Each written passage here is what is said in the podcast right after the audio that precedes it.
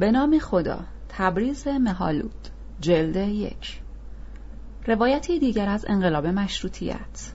محمد سعید اردوبادی. ترجمه سعید منیری. انتشارات دنیا. چاپ دوم بهار 1364 تیراژ 4000 نسخه. تاریخ ضبط مرداد ماه 1393 این کتاب در بخش نابینایان کتابخانه فاطمه زهرا وابسته به شهرداری اصفهان تهیه شده است. تلفن 031 33 37 31 36 یادداشت ناشر جلد اول کتاب تبریز مهالود اثر معروف محمد سعید اردوبادی برای اولین بار در سال 1933 میلادی یعنی 50 سال پیش منتشر گردید و چاپ مجلدات بعدی آن تا سال 1938 طول کشید. انتشار این رمان تاریخی با استقبال فراوان دوستداران تاریخ و ادبیات انقلابی مواجه شد. و آوازه آن در همه جا پیچید و بارها تجدید چاپ گردید و به زبانهای دیگر نیز ترجمه شد. حتی از روی داستان آن فیلم سینمایی نیز تهیه گردید. با این حال و با وجود اینکه محتوای این اثر بزرگ تاریخی مربوط به زندگی و های مردم میهن ما در راه کسب آزادی و استقلال و حقوق اجتماعی در جریان انقلاب مشروطیت ایران است متاسفانه به علت شرایط سیاسی خاص در پنجاه سال گذشته امکان چاپ و انتشار آن نبود. فقط یک بار در سالهای 41 و 42 چند فصلی از جلد اول کتاب به صورت پاورقی در روزنامه آذربایجان چاپ تهران و چندی بعد نیز اندکی از آن به صورت پاورقی در سه شماره از کیهان منتشر شد. اینک جای نهایت خوشبختی است که انتشارات دنیا موفق گردیده جلد اول این کتاب را که شرح گوشه های از مبارزات و تاریخ زندگی مردم میهن ماست و با قلمی شیوا نگارش و ترجمه شده است چاپ کرده در دسترس مشتاقان آن قرار دهد و امیدوار است به زودی مجلدات بعدی را نیز منتشر کند و به قریب پنجاه سال انتظار علاقمندان آن خاتمه دهد. و در ضمن زوایای تاریکی از جریان انقلاب مشروطیت ایران را که شاید تا کنون در هیچ یک از کتابهای دیگر نوشته نشده است روشن سازد. در خاتمه بی مناسبت نیست نظر حسین مهدی شاعر نویسنده و منتقد معروف را نقل کنیم. او در مقدمه جلد اول این کتاب می نویسد کتاب تبریز مهالود در ادبیات جدید آذربایجان مقام درجه اول را دارد. روی مقام درجه اول باید به طور مطلق تأکید کرد. انتشارات دنیا پیشگفتار مترجم صفحه چهار درباره مبارزات دلیرانه مردم آذربایجان در انقلاب مشروطیت ایران مقالات، رساله ها و کتب فراوانی نوشته شده است و نویسندگان زیادی درباره این حادثه بزرگ تاریخ حیات مردم میهن ما قلم زدند. ولی به جرأت می‌توان گفت کتاب تبریز مهالود اثر محمد سعید اردوبادی با تمامی این نوشته ها تفاوت های کلی و اساسی دارد و عمده این تفاوت ها را می‌توان از چند جنبه بررسی و خلاصه کرد. یک دیدگاه نویسنده دیدگاه یک انقلابی حرفه‌ای جزو کادر سیاسی اعزامی از طرف سوسیال دموکرات های قفقاز است. دو موقعیت تشکیلاتی او عضویت در شورای انقلاب و ستاد جنگی ستارخان و آگاهی از مسائل پشت پرده. 3. موضع خاص او در میان جناهای داخلی انقلابیون. موضع جناه چپ رادیکال. چهار. ذوق و غریحه سرشار داستان نویسی داشتن قدرت بیان رویدادهای مربوط به جنبش انقلابی مردم در قالب یک داستان بلند توأم با تجزیه و تحلیل وقایع تاریخی از نظرگاه خود آمیخته با دید انتقادی تند و بدون پرده پوشی. در میان آثار معتبر و مستند که درباره رویدادهای انقلاب مشروطیت در آذربایجان نوشته شده. آثار حاج محمد باقر ویجویه احمد کسروی اسماعیل امیرخیزی و سید حسن تقیزاده و چند نویسنده و مورخ دیگر از ویژگی های خاصی برخوردار است. زیرا این نویسندگان شخصا در انقلاب شرکت کرده و به اصطلاح از نزدیک دست بر آتش داشتند و ضمن داشتن ذوق و غریحه نویسندگی مشاهدات عینی خود را از دیدگاه خیش به تحریر درآوردند. ولی به طور مسلم هیچ کدام از آنها دیدگاه خاص و موقعیت تشکیلاتی و موضع سیاسی و غریحه داستان نویسی اردوبادی را در مجموع یک جا نداشتند. و بر مسائل روز و روند انقلاب از نظرگاهی که اردوبادی مینگریست نگاه نمی کردند. علاوه بر آن شیوه بیان اکثر آنها شکل وقایع نگاری و تاریخ نویسی داشته است در صورتی که اردوبادی در کتاب خود در قالب داستانی گیرا و پرجذبه و کشش حوادث انقلاب و زندگی طبقاتی مردم و افکار و عقاید قشرهای مختلف اجتماع آن روزی را تا آنجا که امکان داشته با بیان دلنشین و شیوا برای خوانندگان روایت می کند. به خصوص فقر و گرسنگی تو انبار ها و قهرمانی های توده های مردم به سطوح آمده از ظلم و ستم استبداد را با استادی تمام می نمایاند توده هایی که شیفته آزادی و عدالت اجتماعی بوده و با شکم گرسنه شب و روز در سنگرها می جنگیدند و در مقابل زور و قلدری جبارترین و بیرحمترین نیروهای استبداد تسلیم نمی شدند.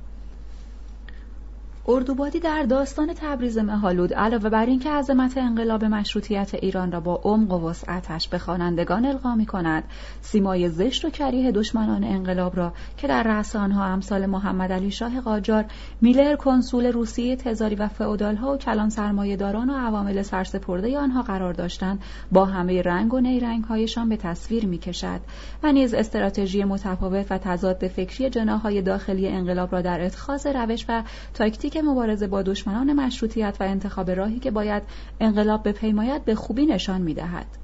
همچنین انگیزه های اصلی فرصت طلبان را در اتخاذ مواضع طرفداری از انقلاب با دلیل و برهان توضیح می دهد. قهرمانان داستان اردوبادی شخصیت های واقعی هستند. بعضی از آنها سرشناس و معروفند و در تاریخ مشروطیت ایران دارای اسم و رسم هستند مثل ستارخان بعضی نیز گمنام و بدون عنوان و شهرتند ولی در واقع وجود داشتند. مثل جواد آقا زینب باجی و یا دو شخصیت اصلی داستان راوی نویسنده کتاب و نینا. در نوشتارها و کتبی که درباره جنبش مردم آذربایجان در انقلاب مشروطیت به رشته تحریر درآمده اسمی از محمد سعید اردوبادی و نینا برده نشده است و همانطور که خود نویسنده کتاب خاطر نشان ساخته فعالیت های سیاسی و مبارزات او با اسامی مستعار بوده و آنچه مسلم است اردوبادی همدوش با سایر رزمندگان در انقلاب و جنبش مردم آذربایجان از نزدیک شرکت داشته است. زیرا توصیف بعضی از صحنه‌ها و حوادث کتاب آنچنان جاندار و گیراست که اگر کسی شخصا در آنجاها حضور نمی داشت امکان پذیر نبود جزئیات این صحنه ها را آنچنان دقیق و روشن ترسیم کند. مخصوصا مصاحبه با شخصیت ها و رهبران انقلاب و مباحثه با آنها از روبرو سوال و جواب ها با همه ریزکاری هایش نحوه برخوردهای عقیدتی طبقاتی و سلیقه‌ای بین آنها در هیچ کدام از کتب و آثاری که تاکنون درباره انقلاب مشروطیت ایران نوشته شده تا این درجه به وضوح و روشنی و سراحت نشان داده نشده است. درباره برخورد بین رهبران انقلاب اسماعیل امیرخیزی چنین می نویسد وقتی با ستارخان وارد اتاق شدیم دیدیم که مخبر و سلطنه و سالار ملی و آقایان اعضای انجمن نیز در تلگرافخانه تشریف دارند. سردار چنان تصور می کرد که احضار ایشان با عجله به تهران در اثر تلقینات مخبر و سلطنه بود. پاورقی تاریخ نشان داد که استنباط ستارخان درست بوده و احضار ایشان به تهران توطئه‌ای بود ساخت و پرداخته مخبر و سلطنه و سایر دولت مردان آن روزگار و ماجرای پارک عطابک و تیر خوردن ستارخان نیز ادامه این توطعه بود. مترجم ادامه متن. همین که چشمش به مخبر و سلطنه افتاد انان اختیار از دستش رفت. روی با آقا میرزا حسین واعظ کرد و گفت آقای واعظ خواهشمندم به وزرا اطلاع دهید که دیگر برای آذربایجان حاکم قانونی نفرستند. ما حاکم قانونی نمی‌خواهیم.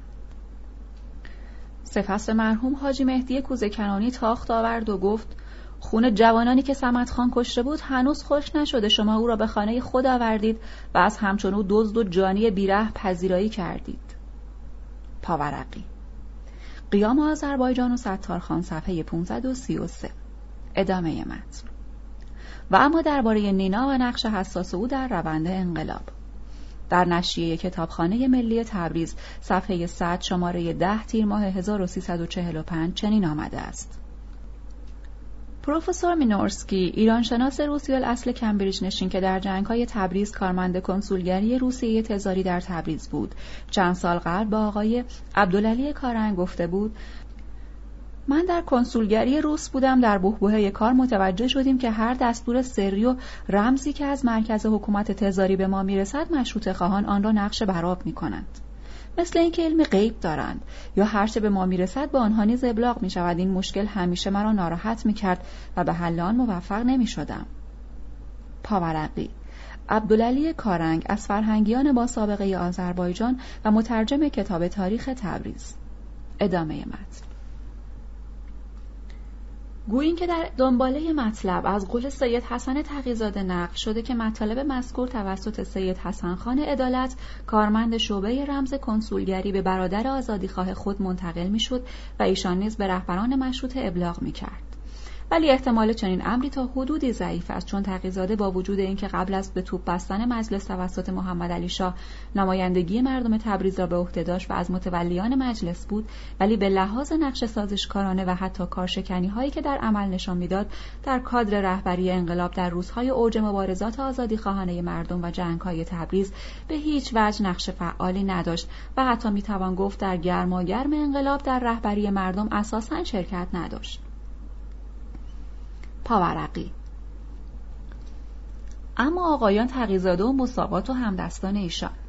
اینان از بسیار پیش نامبرداری مجاهدان را بر نتافته و همیشه میکوشیدند جانفشانی های آنان را خار و بیارج نمایند و از نام و آوازهشان بکاهند و این هنگام کوشش بیشتر نموده و می‌خواستند نگذارند شورش همچنان پیشرفته و آخرین فیروزی به نام مجاهدان و جانبازان درآید. بسیار بهتر می شمردند که با گفتگو دستن در کاری خود ایشان به پایان برسد و آخرین نتیجه از ایشان باشد. اینها چیزهایی است که رفتارهای دیرترشان نیز آن را بیگمان میگرداند. تاریخ 18 ساله آذربایجان صفحه سی ادامه متن فقط در بعضی مواقع طرف مشورت جناه راست و سازشکار انجمن قرار می گرفت. کما اینکه توصیه تاریخی او به انقلابیون برای تسلیم شدن به محمد علی شاه به منظور جلوگیری از ورود قوای روس به آذربایجان در صورتی که نیروهای روسی به موافقت محمد علی شاه به آذربایجان می آمدند و تنظیم پیشنویس تلگراف تسلیم توسط تقیزاده و همچنین نامه معروف او به مخبر سلطنه برای عزیمت به تبریز و قبول حکومت آذربایجان که منجر به فریب و تضعیف مردم آزادیخواه و متلاشی شدن انقلابیون و تبعید ستارخان و کشتار مبارزان شد نشان می‌دهد. با وجود اینکه تقیزاده ظاهرا خود را مشروط خواه جلوه می‌داد ولی در باطن و عملا طرفدار آشتی با دربار قاجار و مطابقت از سیاست های دول استعمارگر انگلیس و روس بود. پاورقی.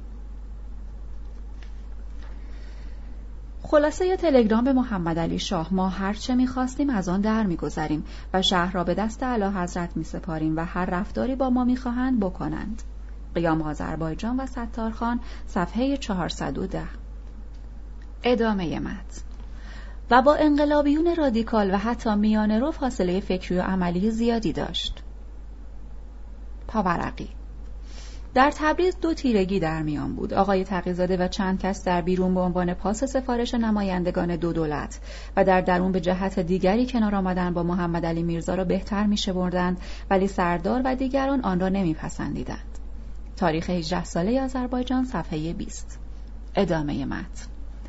و طبعا نمی توانسته از مسائل پشت پرده و فعالیت های زیرزمینی و پنهانکاری های انقلابیون رادیکال اطلاعات دقیقی داشته باشد و عامل انتقال اطلاعات سری کنسولگری را به انقلابیون بشناسد. اسماعیل امیرخیزی در کتاب خود قیام آذربایجان و ستارخان صفحه 148 چنین مینگارد. صورت تلگراف ها چگونه به دست مشروط خواهان می افتاد در این مورد عقاید مختلف است و به احتمال یکی از اعضای تلگراف خانه این تلگراف ها را به آزادی خواهان داده بود.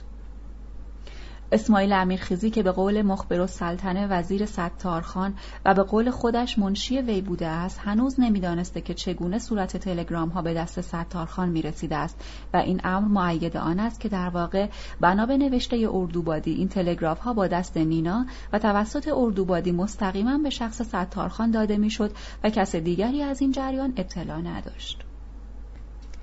در مجلدات بعدی کتاب تبریز مهالود خواهد آمد که بعد از کنار رفتن ستارخان از رهبری انقلاب و ایجاد هسته مرکزی تشکیلات زیرزمینی در تبریز اردوبادی جزو چند نفر عضو هیئت اجرایی و حتی در نقش مغز متفکر کمیته مخفی قرار می‌گیرد که بحث در چگونگی آن و کلیات کتاب را به زمانی مکول می کنیم که تمام مجلدات چاپ و در اختیار خوانندگان عزیز قرار گیرد و در اینجا به ناگزیر یادآوری می شود مطالبی که در مجلدات این کتاب عنوان شده در برخی موارد با نظریات شخصی مترجم عینا منطبق نیست ولی به لحاظ امانتداری از حذف یا حک و اصلاح آن خودداری شده است سعید منیری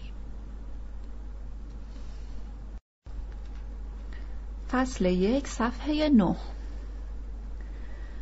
رودخانه عرس دشت پهناور جلفا را دو قسمت می کند. در جنوب رودخانه جلفای ایران و در شمال آن جلفای روس قرار دارد. عرس که هنوز کاملا یخ نبسته بود بیان که از اوضاع و احوال چیزی احساس کند یا بداند که کجا می رود آرام آرام جریان داشت. قشر نازکی از برف و یخ که در کناره های رودخانه دیده می‌شد شبیه شال گردن سفیدی بود که روی شنهای اطراف گسترده شده باشد. در یک طرف رودخانه انقلاب روسیه در دریای خون خفه می‌شد و در طرف دیگر آن توده های ستم دیده از خواب قرون بیدار شده فریاد اسیان سر می‌دادند. در روزگاری که انقلاب سال 1905 روسیه را لرزانده و خیلی وقت پیش از فراز عرس گذشته توده ها را به حرکت و تلاطم درآورده بود هنوز هم رودخانه سکوت خود را نمی شکست. گویی از ترس تازیانه حکومت تزاری آرام و بی سر و صدا راه خود را در پیش داشت. باران به شدت میبارید. قطرات درشت آن در اثر هوای سرد ماه دسامبر در هوا یخ می‌زد و مثل ساچمه های تفنگ شکاری بر گونه های آبی رودخانه که انگار در حال چرت زدن بود فرود می آمد. باد و باران ماه دسامبر پیراهن عرس را به یک سو می‌زد و در سینه آبی او ماهی ها را به تماشا میگذاشت. مسافرانی که از خاک روسیه وارد ایران شده بودند از شدت بارندگی قادر به حرکت نبودند.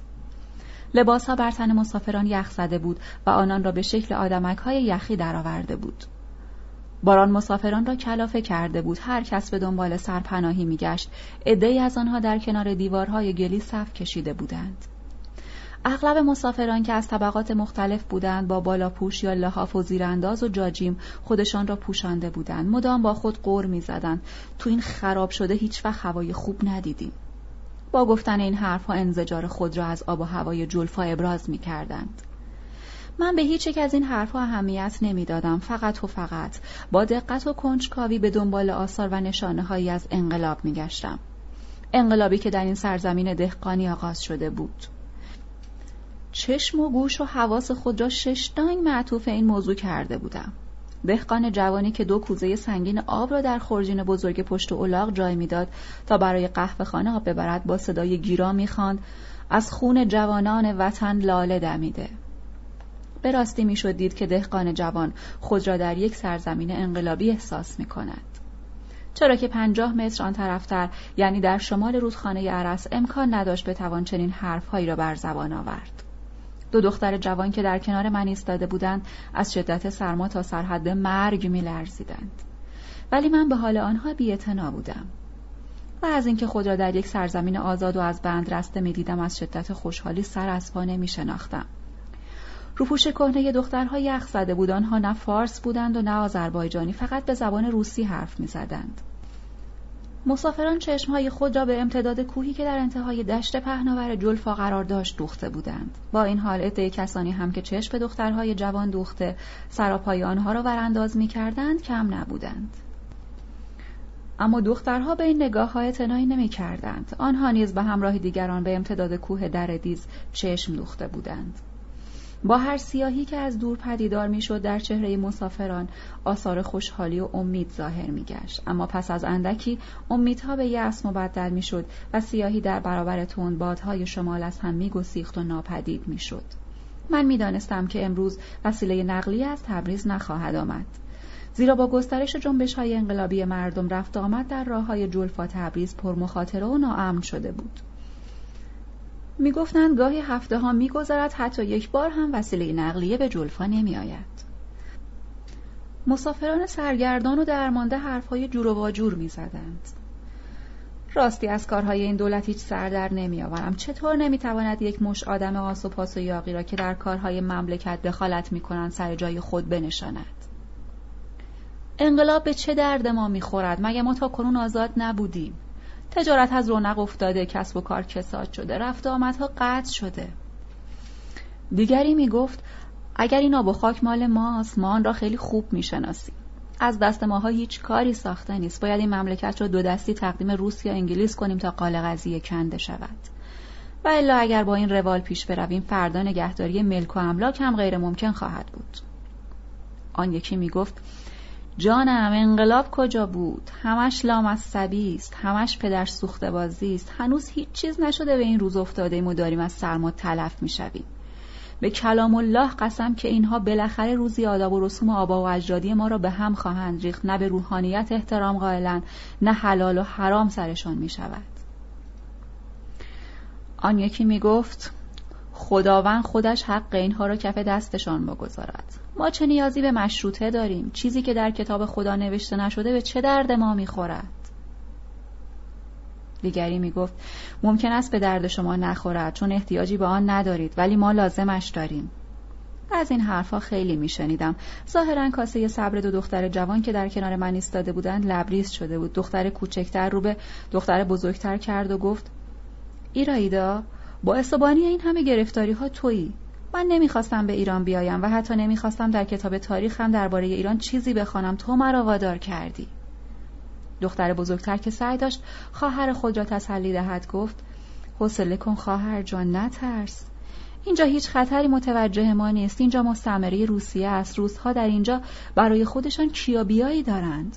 اینها از یک فرد عادی روس به اندازه خدای بزرگشان میترسند.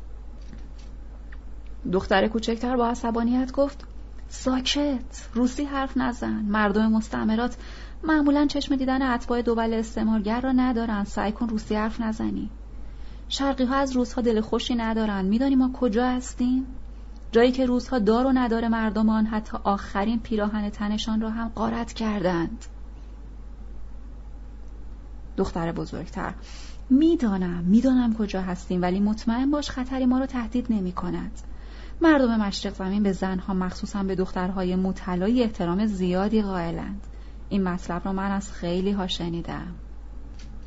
دختر کوچکتر. اتفاقا خطر اصلی برای ما از همین است مگر نمی‌بینی که دانند با نگاه هایشان ما را می‌خورند؟ نمی‌دانم چه قدرتی می‌تواند ما را از دست اینها نجات دهد.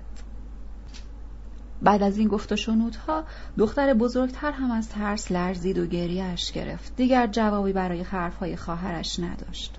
دختر کوچکتر با دیدن وضع خواهرش از سرزنش کردن او منصرف شد و گفت ایرایدا گریه نکن. هرچه بوده گذشته صبر کن ببینیم دست تقدیر چه نصیبمان خواهد کرد.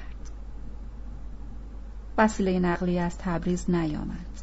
امید مسافران از آمدن آن قطع شده بود. برای رفتن به تبریز فقط چند درشکه بود. دخترها به یکی دو تا از آنها مراجعه کردند. منتها عدهای هم برای اینکه همراه دخترها بروند سر و دست می شکستند. یک دفعه 20 نفر تاجر چشچران دستهای پر از پول خود را به طرف درشکچی ها دراز می کردند و دخترها نیز از ترس ناچار خود را عقب می کشیدند. دوباره به کنار دیوار باز میگشتند. رقابت عجیبی بین تاجرها در گرفته بود. هر کدام از آنها می‌خواستند به هر قیمتی شده همراه دخترها به تبریز بروند.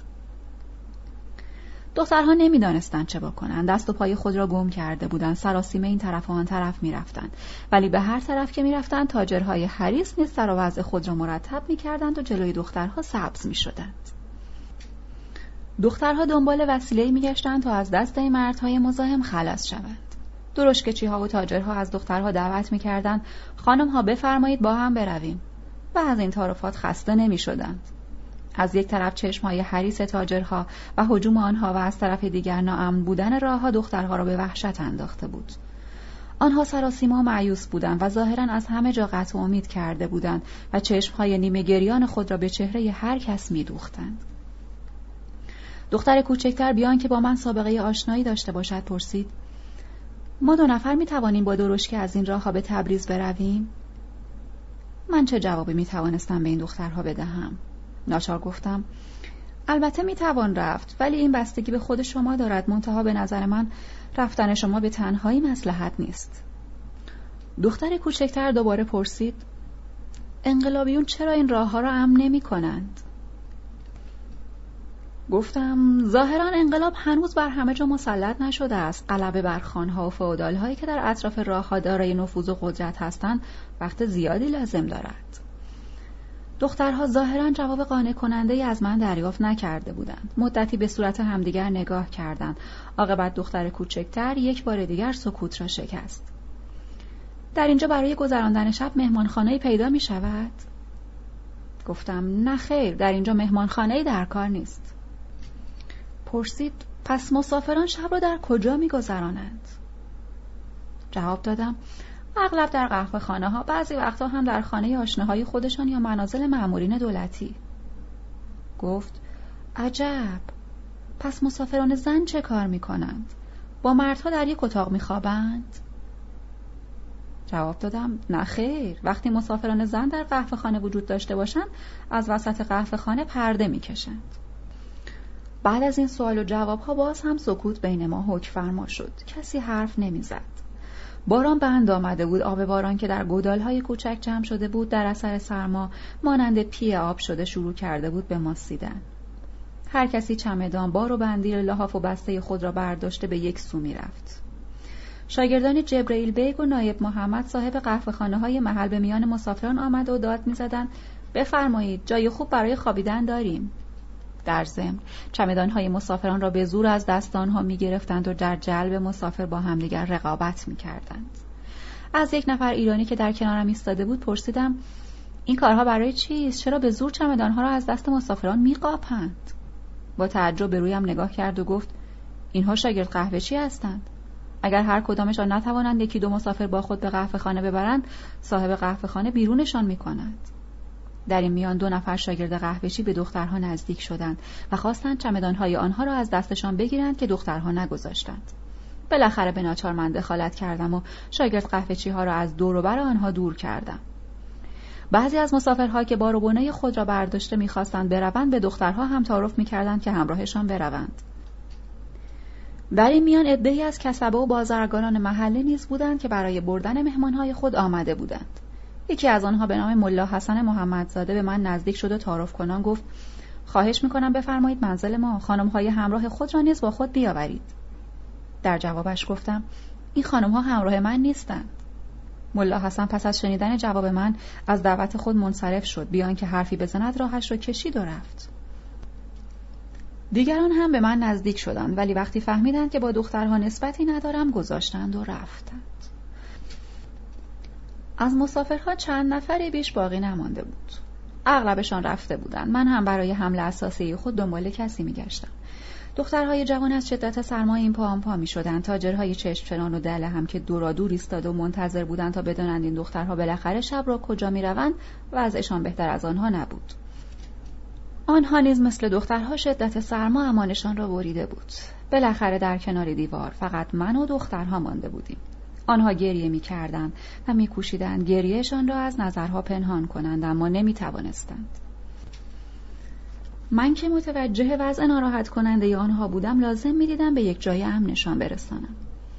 ولی این کار در جلفای ایران مشکل بود زیرا در اینجا قدرت نه در دست انقلابیون بود و نه در دست عوامل حکومت مرکزی در اینجا قدرت در دست هاش حسین آقا و برادرانش مشدی محمد باقر و تقی مباشرهای خاندان محمدوف گنجهی بود و تمام ادارات دولتی آلت دست آنها بودند. باعث اصلی تمامی از همپاشیدگی ها و هرج و مرج و ناامنی خود آنها بودند. دختر کوچکتر یک بار دیگر به من نزدیک شد و پرسید شما می توانید به ما کمک کنید تا به جلفای روس برگردیم؟ در جوابش گفتم ببخشید این کار اصلا عملی نیست. پل بسته شده و تا ساعت نه صبح فردا هیچ کس نمی‌تواند از مرز عبور کند شما بایستی قبل از آمدن به ایران از کم و کیف آمدن وسیله نقلیه از تبریز مطلع می شدید و بعد از جلفای روسیه به ایران می آمدید. آفتاب کم کم از بالای سر کاروانهای شطور که در دشت شجاع پیش می رفتند خود را بالا می کشید و در پشت تپه های قارداش پنهان می شد. به موازات غروب آفتاب تاریکی نیز بر همه جا مستولی می شد. در این هنگام مأموران مخفی جارسکی کنسول تزار روس با لباسهای مبدل به میان مسافران آمده بودند و می‌خواستند هرچه زودتر هویت کسانی را که از مرز روسیه وارد خاک ایران شده بودند بشناسند. هوا رفته رفته سردتر می‌شد. سواحل ایران باز هم تسلیم باد سرد شمال شده بود. باد شمال به سان خدنگ در سینه سرزمین انقلابی ایران فرو می‌رفت. دهقانان ایرانی از ترس باد شمال و مأموران مخفی تزار روس مثل لاکپشت سر در لاک خیش فرو برده هر کدام به سوی میخزیدند. رئیس پست و تلگراف جلفا که از نیامدن وسیله نقلیه خبردار شده بود آمده بود تا مرا به منزل خود ببرد. همراه او علاوه بر پسر کوچکش چند نفر از مستخدمین اداره پست هم دیده می شدند. آنها چمدانهای مرا برداشتند و راه افتادند. دخترها در میان پالتوهای یخزده خود مثل یک جو هرم به نظر می رسیدند. پالتوهای یخزده آنها وقتی به هم می خورد با آسانی می شد خشخش آنها را شنید. رها کردن آنها به امان خدا دور از انصاف و وجدان بود. تصمیم گرفتم آنها را هم با خودم ببرم. خواستم به آنها نشان دهم که در سرزمین ایران در مقابل آدمهای ددمنش و زنباره چشمچران افراد با تربیت و فهمیده و روشنفکر هم وجود دارند. نزد دخترها آمدم و گفتم اگر مایل باشید می توانید همراه من به منزل دوستم رئیس پست و تلگراف جلفا تشریف بیاورید. همسر ایشان یک خانم با تربیت و مهربان هستند و وسایل راحتی شما را فراهم خواهند کرد. جواب دادند اگر زحمتی برای صاحب خانه نباشد خیلی هم ممنون می‌شویم. سپس خواستند چمدانهای خود را بردارند که مستخدمین اداره پست چمدانها را از دستشان گرفتند. دخترها نفس راحتی کشیدند. با خیال آسود و گامهای امیدوار انگار که به سوی حیاتی تازه می‌روند به راه افتادند.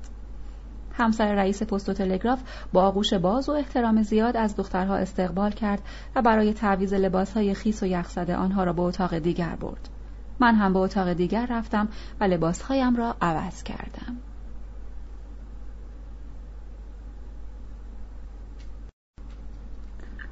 فصل دو صفحه 20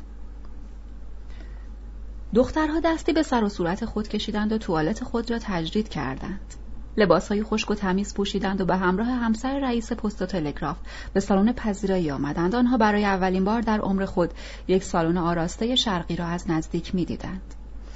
در سالن چراغ برق نبود اما همه جا روشنتر از روشنایی چراغ برق بود. مردم ایران هنوز از برق استفاده نمی‌کردند و مؤسسات سرمایهداری آزمند غربی هم از این موضوع غافل نبودند و به همین جهت در سالن‌ها و خانه‌های ایرانی روز به روز لامپاهای زیبا های ظریف و آویزهای مجلل فراوانتر می‌شد. در سالن پذیرایی منزل رئیس پست و تلگراف علاوه بر آویز صد شعله بزرگ و زیبا روی تاقچه و میزها هم چراغهای پرنور روشن بود. سالن پذیرایی مثل یک عروس آراسته به نظر می رسید. روی تمام ظروف چراغها و حتی روی قلیانی که صاحب خانه می کشید عبارت سفارش حاجی محمد جعفر بلور فروش به چشم می خورد. معلوم بود که تمام ظروف و چراغها توسط حاج محمد جعفر بلور فروش به مؤسسات اروپایی سفارش داده شده است. یکی از چیزهایی که در سالن پذیرایی توجه من و دو خواهر روسی را به خود جلب کرد عکسهای انقلابیون مسلح بود. روی دیوارها عکس ستارخان و باقرخان و سایر قهرمانان انقلاب را نصب کرده بودند. آنها با دقت تمام چیزهایی را که تاکنون ندیده بودند تماشا می‌کردند و درباره آنها توضیحاتی به همدیگر می‌دادند.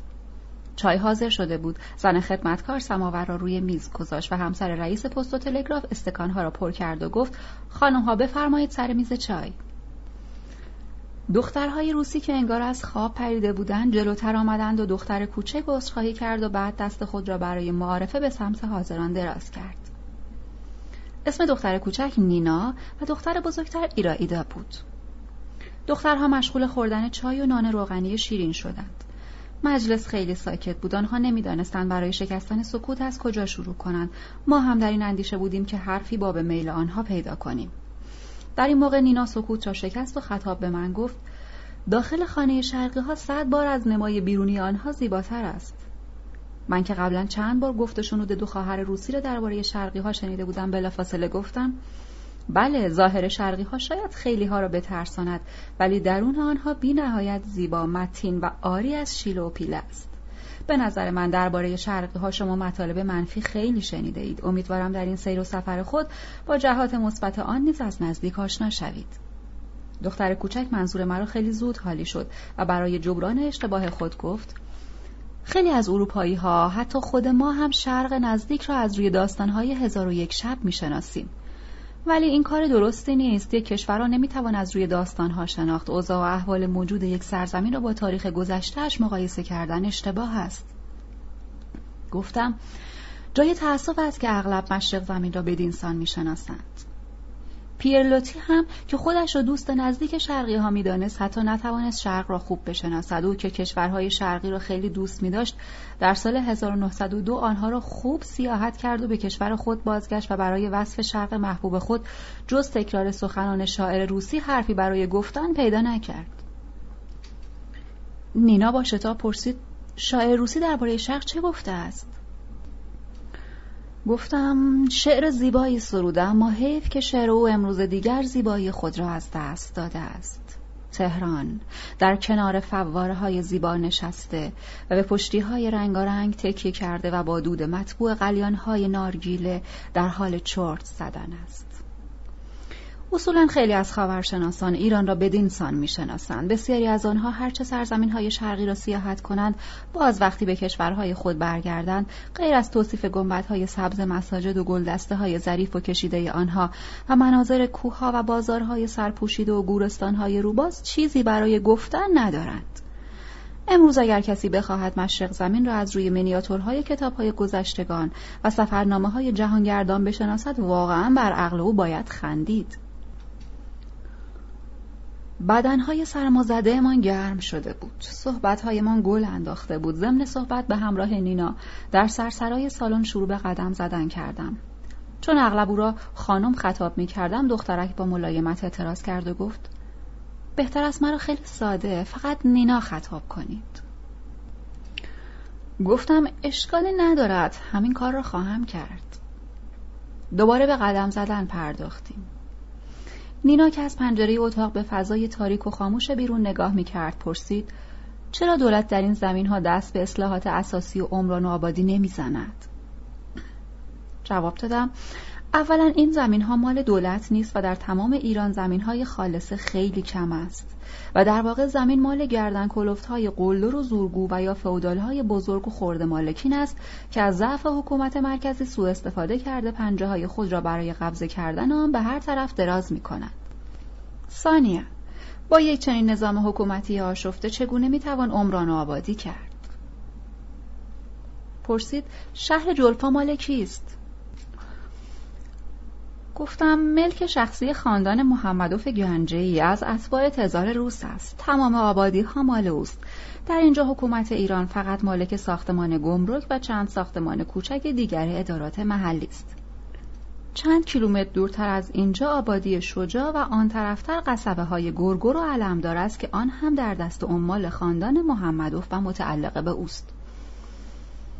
پرسید مردم این شهرها و روستاها در مقابل آنها چه عکس عملی از خود نشان می‌دهند؟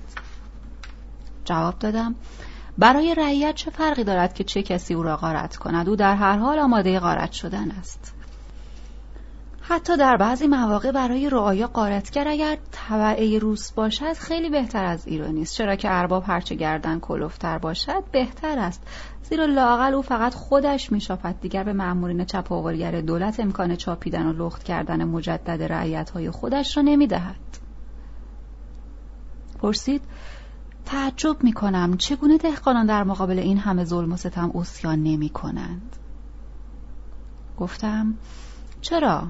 دهقانان اسیان می کنند ولی سرکوب می شوند شنیدم که در نوامبر سال 1908 در همین آبادی شجاع دهقانان دست به شورش زدند.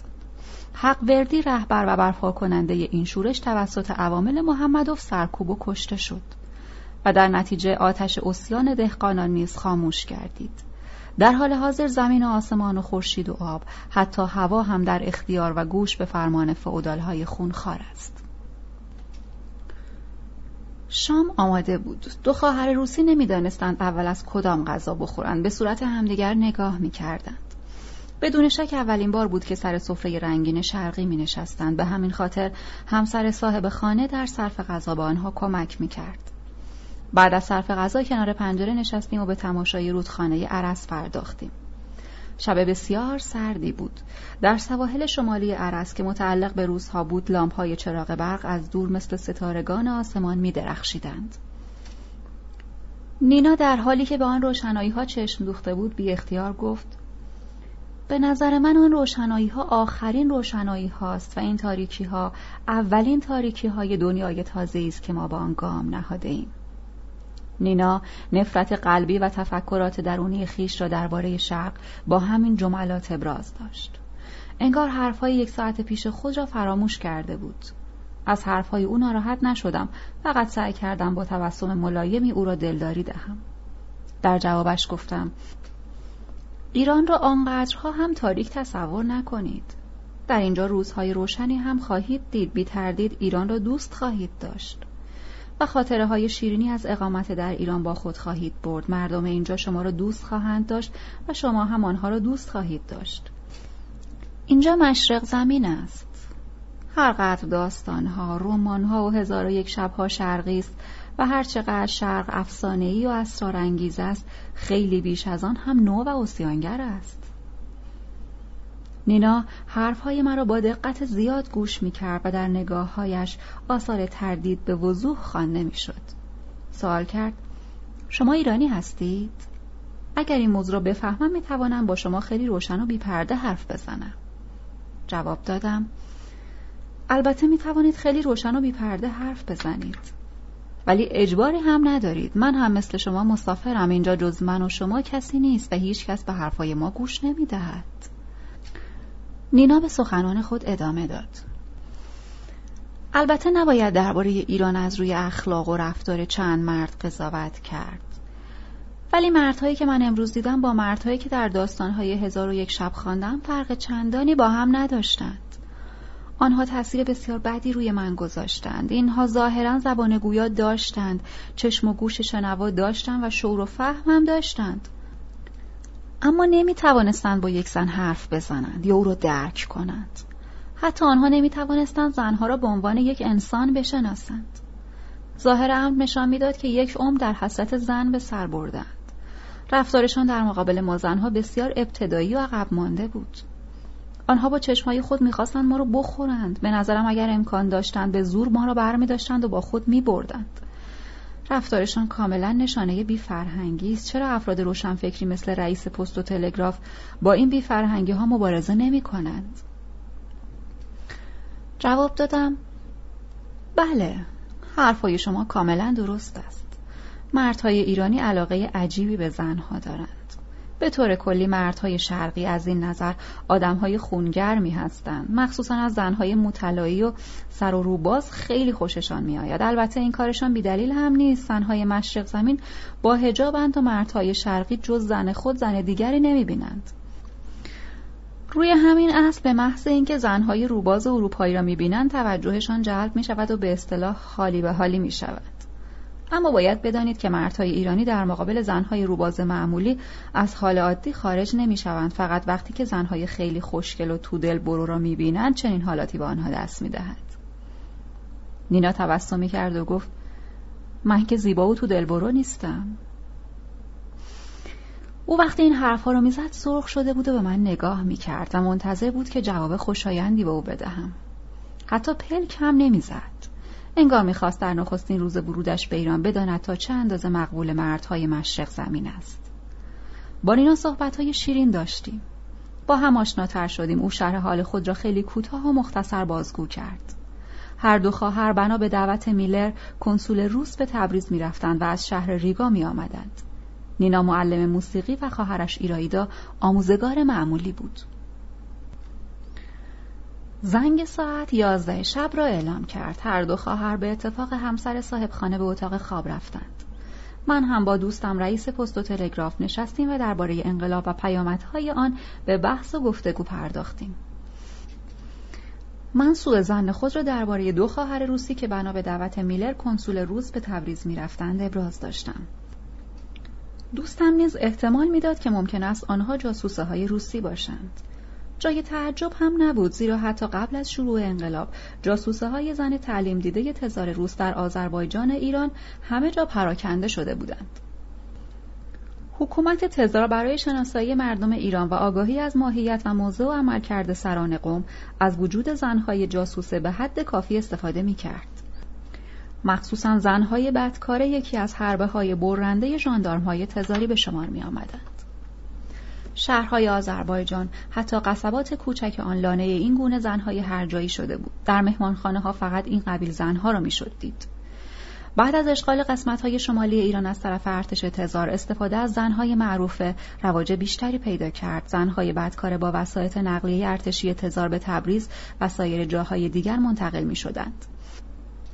این گونه زنها را سران حکومت و نیز بعضی از تجار و مالکین بزرگ حتی پاره روحانی نمایان در خانه هایشان نگهداری می کردند.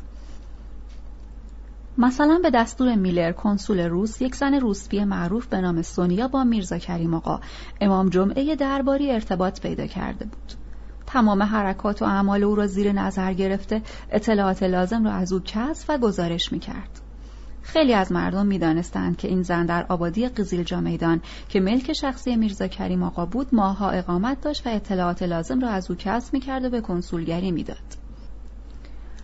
برای اینکه این گونه زنها بتوانند مأموریت خود را به نحو احسن انجام دهند حتی با پول تزار در جاهای مختلف مهمانخانه ها دایر می‌شد.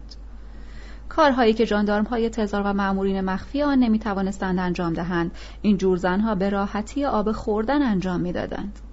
هنوز آن قصرها با همدیگر صحبت نکرده بودیم که نینا دختر کوچکتر به سالن برگشت و با لبخندی ملیح گفت ما در اینجا خیلی خوردیم خیلی نوشیدیم خیلی هم حرف زدیم اما یک مسئله مهم رو فراموش کردیم تا دربارهش صحبت کنیم. بعد اضافه کرد آیا فردا صبح به تبریز خواهیم رفت یا نه؟ قبل از اینکه من حرف بزنم دوستم به عنوان یک میزبان مهمان نواز جواب داد. اگر بمانید منزل خودتان است و اگر بخواهید تشریف ببرید وسایل حرکت شما را فراهم خواهم کرد. نینا گفت خیلی از شما ممنونیم. دیگر نمی‌خواهیم بیشتر از این مزاحمت شما را فراهم کنیم. مهمان نوازی و مهربانی امشب شما خاطره های فراموش نشدنی در ما به جا گذاشته است. در آینده وقتی از ایران یاد کنیم شخصیت مهربان و روشنفکر شما در نظرمان مجسم خواهد شد. اگر ممکن باشد فردا صبح زود حرکت کنیم خیلی بهتر خواهد شد. نینا بعد از اتمام حرفهای خود به طرف من برگشت و گفت ما به تبریز خواهیم رفت منتها به همراه شما. دوباره دست مرا فشار داد.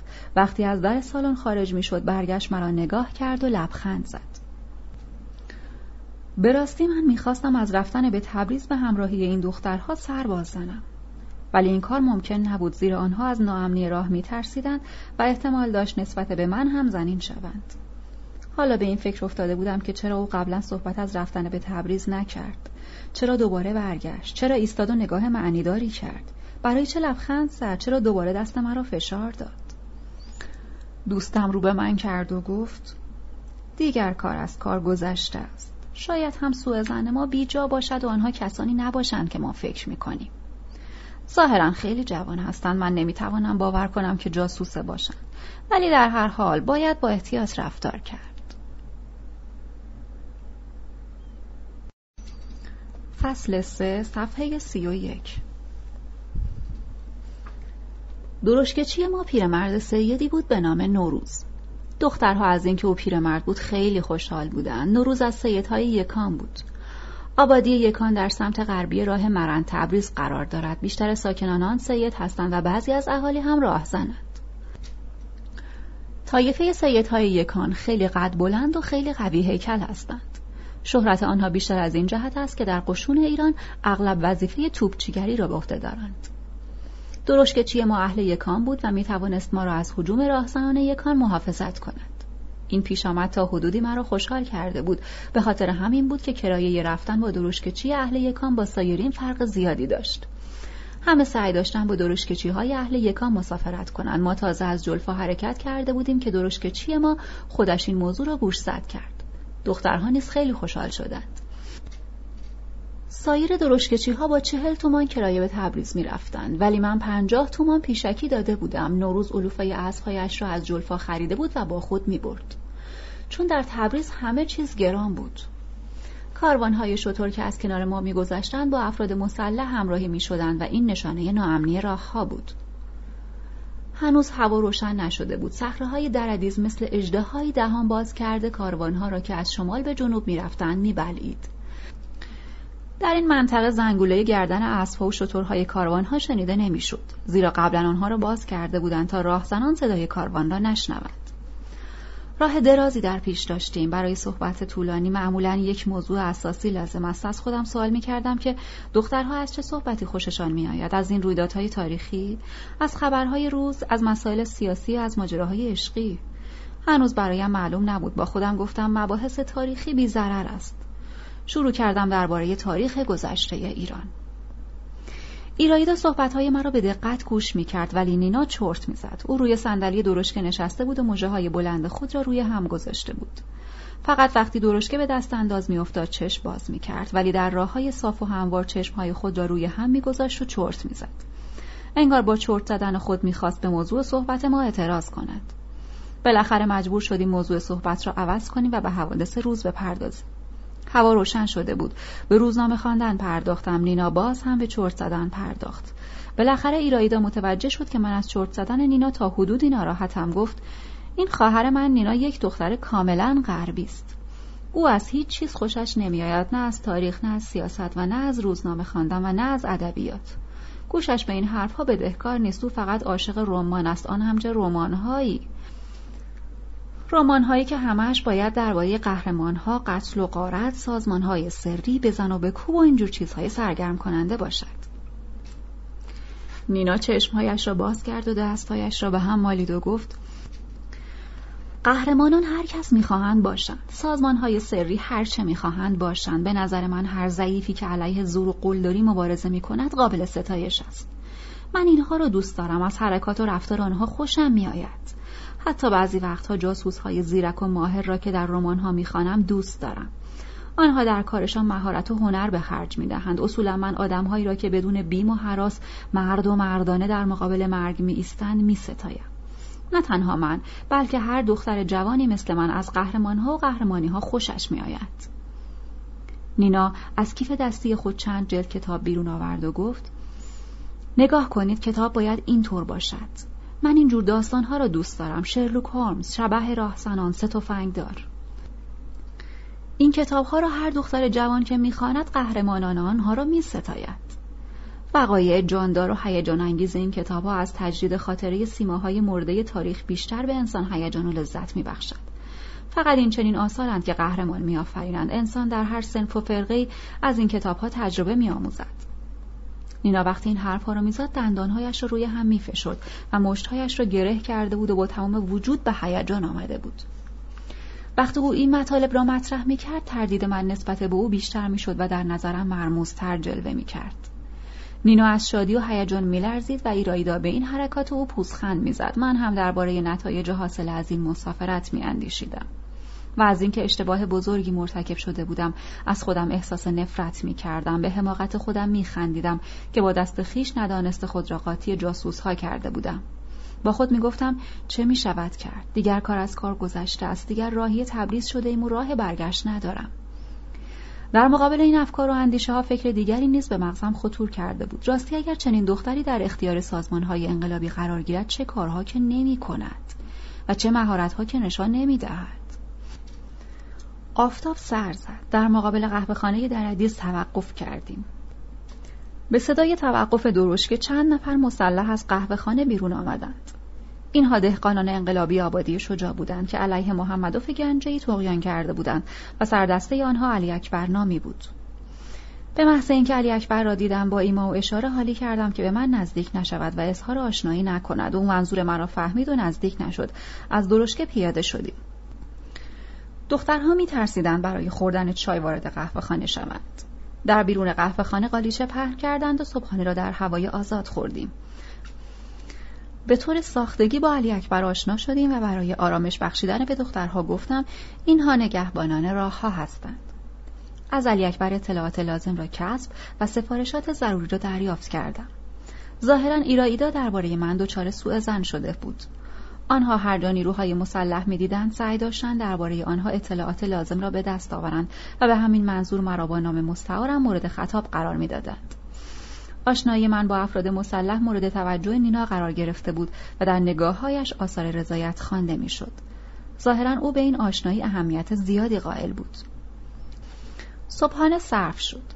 دوباره به راه افتادیم. علی اکبر سوار بر اسب به همراه چند نفر از رفقای مسلح خود به دنبال ما آمدند تا در گذرگاه ها و تنگه های خطرناک راه ما را بدرقه کنند.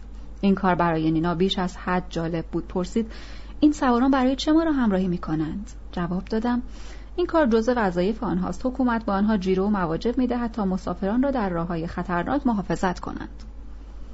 آنها از شنیدن این حرف من با تعجب زیاد به همدیگر نگاه کردند و نینا گفت ظاهرا حکومت خود را موظف به حفظ امنیت می‌داند پس مسافرت از این راه زیاد هم خطرناک و ترساور نیست. جواب دادم بله همینطور است. فقط گاه بیگاه حوادث ناگوار هم روی می‌دهد. نوروز تصنیف هایی را که درباره ستارخان سروده شده بود می‌خواند. دخترها معنا و مفهوم تصنیف ها را نمی‌دانستند. فقط از آهنگ شرقی آن خوششان آمده بود. نوروز با آهنگ مخصوص می‌خواند. ستار خان ستار خان پسر اسماعیل خان. فرزند جوان انقلاب بزرگ ایران غرق سلاح گشتم از جان خود گذشتم. جام شربت انقلاب را سر کشیدم هفت هشت تن یار جوان مرد پیدا کردم. سوار بر اسب هر به سوی سنگر دشمن تاختم. فوجها را شکستم اردوها را تاراندم از این سر تبریز تا آن سر اسب راندم. امیر خیز خیابان لیلاباد سرخاب ششگلان مارالان دورچی احراب. همه درباره فرزند اسماعیل خان ستار خان حرف می‌زنند. ضرب شست مرا به هم دیگر تعریف می‌کنند. درشکچی هرچه از قهرمانی ها و پیروزی های ستارخان تصنیف هایی از این قبیل می‌خواند من برای دخترها ترجمه می‌کردم و نینا هم خیلی خوشش میآمد. سرانجام پرسید راستی ستارخان فقط با چند نفر سازمانی را علیه حکومت مرکزی تشکیل داده و به مبارزه برخواسته است؟ نینا وقتی این حرفها را می‌زد در مردمک چشمایش شور و هیجان جوانی و ویژگی های ظریف شباب موج می‌زد. من درباره شخصیت ستارخان مطالبی به آنها گفتم و خاطر نشان کردم که ستارخان خیلی دلاورانه وارد معرکه شد. در آغاز با نیروی کم پا به میدان مبارزه گذاشت ولی طولی نکشید که نیروهای زیاد به دور بر او جمع شدند. عناصر ناراضی از دولت به نیروهای او پیوستند و علیه حکومت شروع به مبارزه کردند. نینا گفت من همیشه قهرمانهایی مثل ستارخان را در لابلای کتابها جستجو می کردم ولی حالا به شهری می روم که قهرمان مورد علاقه من در آن زندگی می کند. گفتگوی ما طولانی شد. بالاخره به آبادی چیرچیر رسیدیم که بین راه مرند و جلفاست. در این آبادی هم قهوه خانه بود. درشکچی ها به اسبهای خود علوفه می‌دادند. من هم منتظر بودم تا با حافظ افندی ملاقات کنم. در قهوه خانه برای خوردن جز ماست و پنیر و نان چیز دیگری نبود و ما هم میل به غذا نداشتیم فقط چایی خوردیم. در قهوه خانه روزخانی برپا بود یک عده جمع شده بودند و عزاداری می‌کردند. اغلب آنهایی که گریه می‌کردند لباس آخوندی بر تن داشتند. دخترها از این گریه دست جمعی متعجب شده بودند. با آنها خاطر نشان ساختم که گریه کردن و عزاداری یکی از رسوم شیعیان است. در ضمن به آنها گفتم اکثریت کسانی که در آنجا نشستند خودشان روزخان هستند. روستای چیرچیر سر راه قصبه زنوز قرار دارد. این آبادی مرکز روزخان هاست. در ماه محرم اینها در شهرهای قفقاز پراکنده می شوند و در مجالس عزاداری شیعیان آنجا روزه می خوانند و پول جمع آوری می کنند در اینجا روزخانی و نوه خانی عمومیت دارد. حتی حمال ها و چوپان ها هم روزخانی و نوه خانی می کنند حیرت دخترها از حرفهای من اجتناب ناپذیر بود. چند لحظه بعد حافظ افندی را دیدم. و از انقلابیون شکایت داشت و می‌گفت من یک فرد انقلابی هستم ولی به هیچ وجه راضی نیستم خونه کسی ریخته شود. زیرا این کار می‌تواند توده ها را علیه انقلاب بشوراند. اما چه باید کرد؟ وقتی که بویوش خان پسر رحیم خان راه جلفا تبریز را می‌گیرد و می‌خواهد انقلاب را خفه کند این خبر ضد انقلاب را جان تازه میبخشد. از حرفهای حافظ افندی احساس کردم او سخت متدین و مذهبی است و او تأکید کردم که برای پیروزی انقلاب هر اقدامی که ضرورت داشته باشد باید انجام داد. فرصت گفت و شنود بیشتر نبود. تازه بحث بیشتر را هم مسلحت ندیدم. حافظ افندی چنانکه از نامش پیداست قرآن را از حفظ بلد بود. بدین جهت به او لقب حافظ داده بودند. با او خدا حافظی کردیم و راه افتادیم.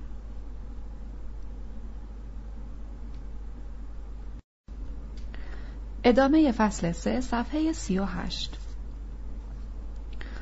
آفتاب غروب می کرد که به شهر مرند نزدیک شدیم. یک دسته سوار از طرف مقابل پیدا شدند. دخترها ترسیدند. سواران از انقلابیون بودند. سردسته آنها آیدین پاشا بود. او و برادرش ابراهیم بیگ به همراه جهانگیروف به طور فعال در انقلاب ایران شرکت داشتند. از آیدین پاشا درباره حیدر عمواوغلی حیدر خان سوال کردم. گفت که او در شهر خوی مشغول جمع‌آوری و آماده کردن نیرو برای مقابله با اردوی ماکوست. آیدین پاشا مرا به کناری کشید و خبر داد که ستارخان از رهبریت سوسیال دموکرات ها ناراضی است. بنابراین خودش به طور مستقل فعالیت می کند در نتیجه یک نوع نابسامانی و آشفتگی در کارها دیده می شود من حرفهای آیدین پاشا را زیاد هم باور نکردم زیرا او و یارانش ملیگرا و مذهبی بودند و نظر خوشی نسبت به سوسیال دموکرات ها نداشتند. آیدین پاشا علاقه مردم ترکیه را نسبت به انقلاب ایران ابراز داشت و اضافه کرد که آنها آمادن نیروی انسانی بیشتری برای پیروزی انقلاب اعزام دارند. این حرفها موجب خوشحالی من شد. او درباره رفتن سعید سلماسی به شهر وان ترکیه و نتایج این دوستی ها که به بار آمده بود مطالبی گفت و خداحافظی کرد و رفت. راه خود را ادامه دادیم. نینا گفت در این راه شما همه را می‌شناسید و همه هم شما را می‌شناسند. متاسفانه در این میان فقط ما که تا اینجا هم سفرتان بوده ایم شما را نمی‌شناسیم. این واقعیت برای ما تأسف آور است. آیا نشناختن شما که این همه برای ما اهمیت قائلید و در سختی ها به داد ما می‌رسید نقصی برای ما به شمار نمی آید؟ سوال نینا رو نمی توانستم بی جواب بگذارم. احساس می کردم که می خواهد مرا کاملا بشناسد.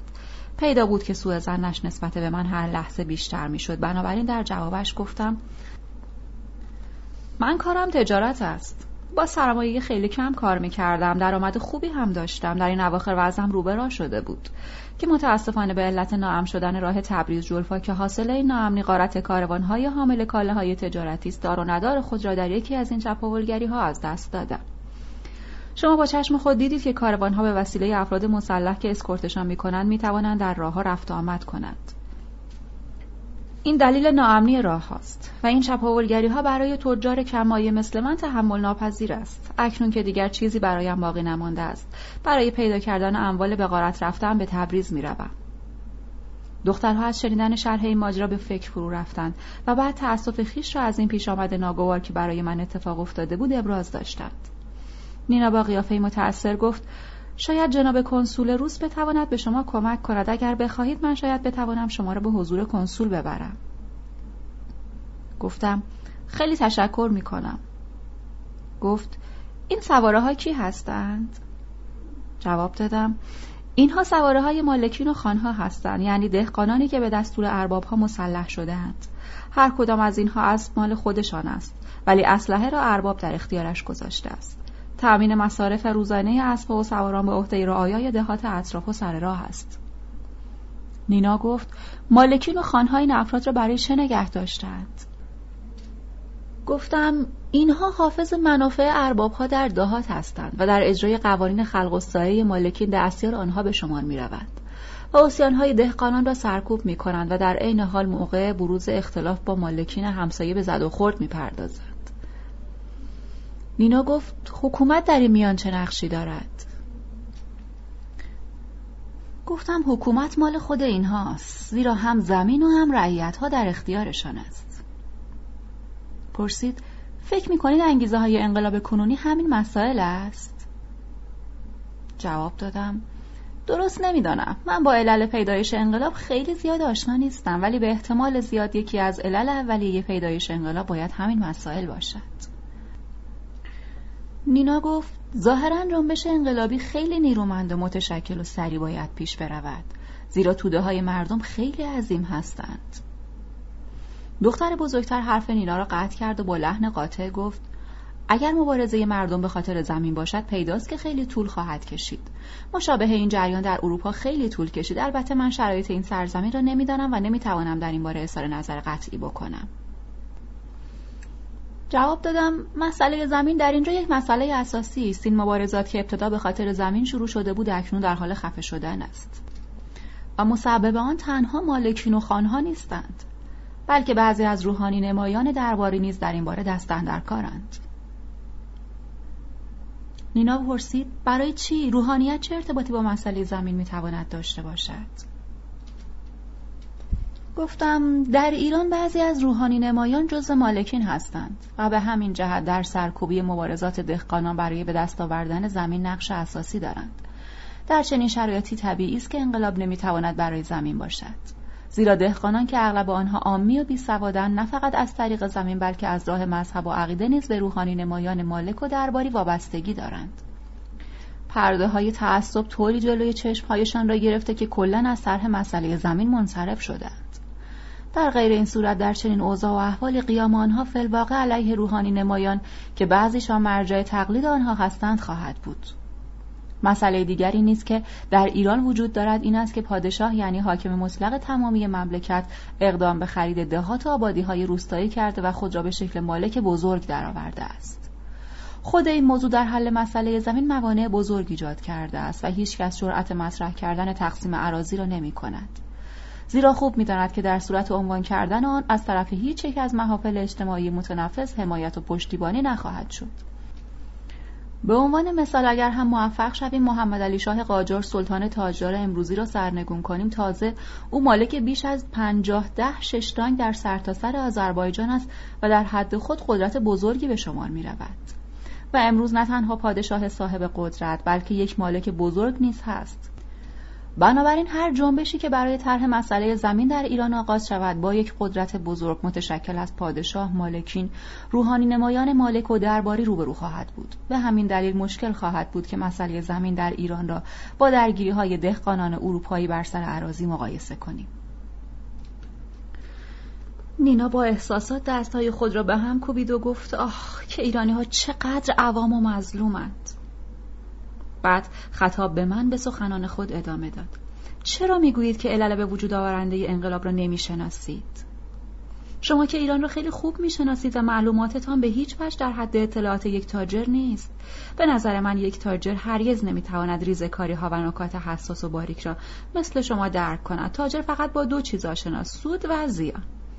ولی شما درباره مسائل سیاسی حرف می‌زنید و اطلاعاتتان هم خیلی گسترده و کامل است. گفتم من برای اثبات اینکه کی هستم و چه کارم نمی‌خواهم شما رو ناراحت کنم. ولی همینقدر می‌گویم که من با تجار ایرانی خیلی رابطه و معاشرت دارم. اکثر آنها طرفدار مشروطیت و هوادار سوسیال دموکرات ها هستند. و این واقعیت ها را از دیگران هم شنیدم که رهبری انقلاب در دست پرولتاریا نیست.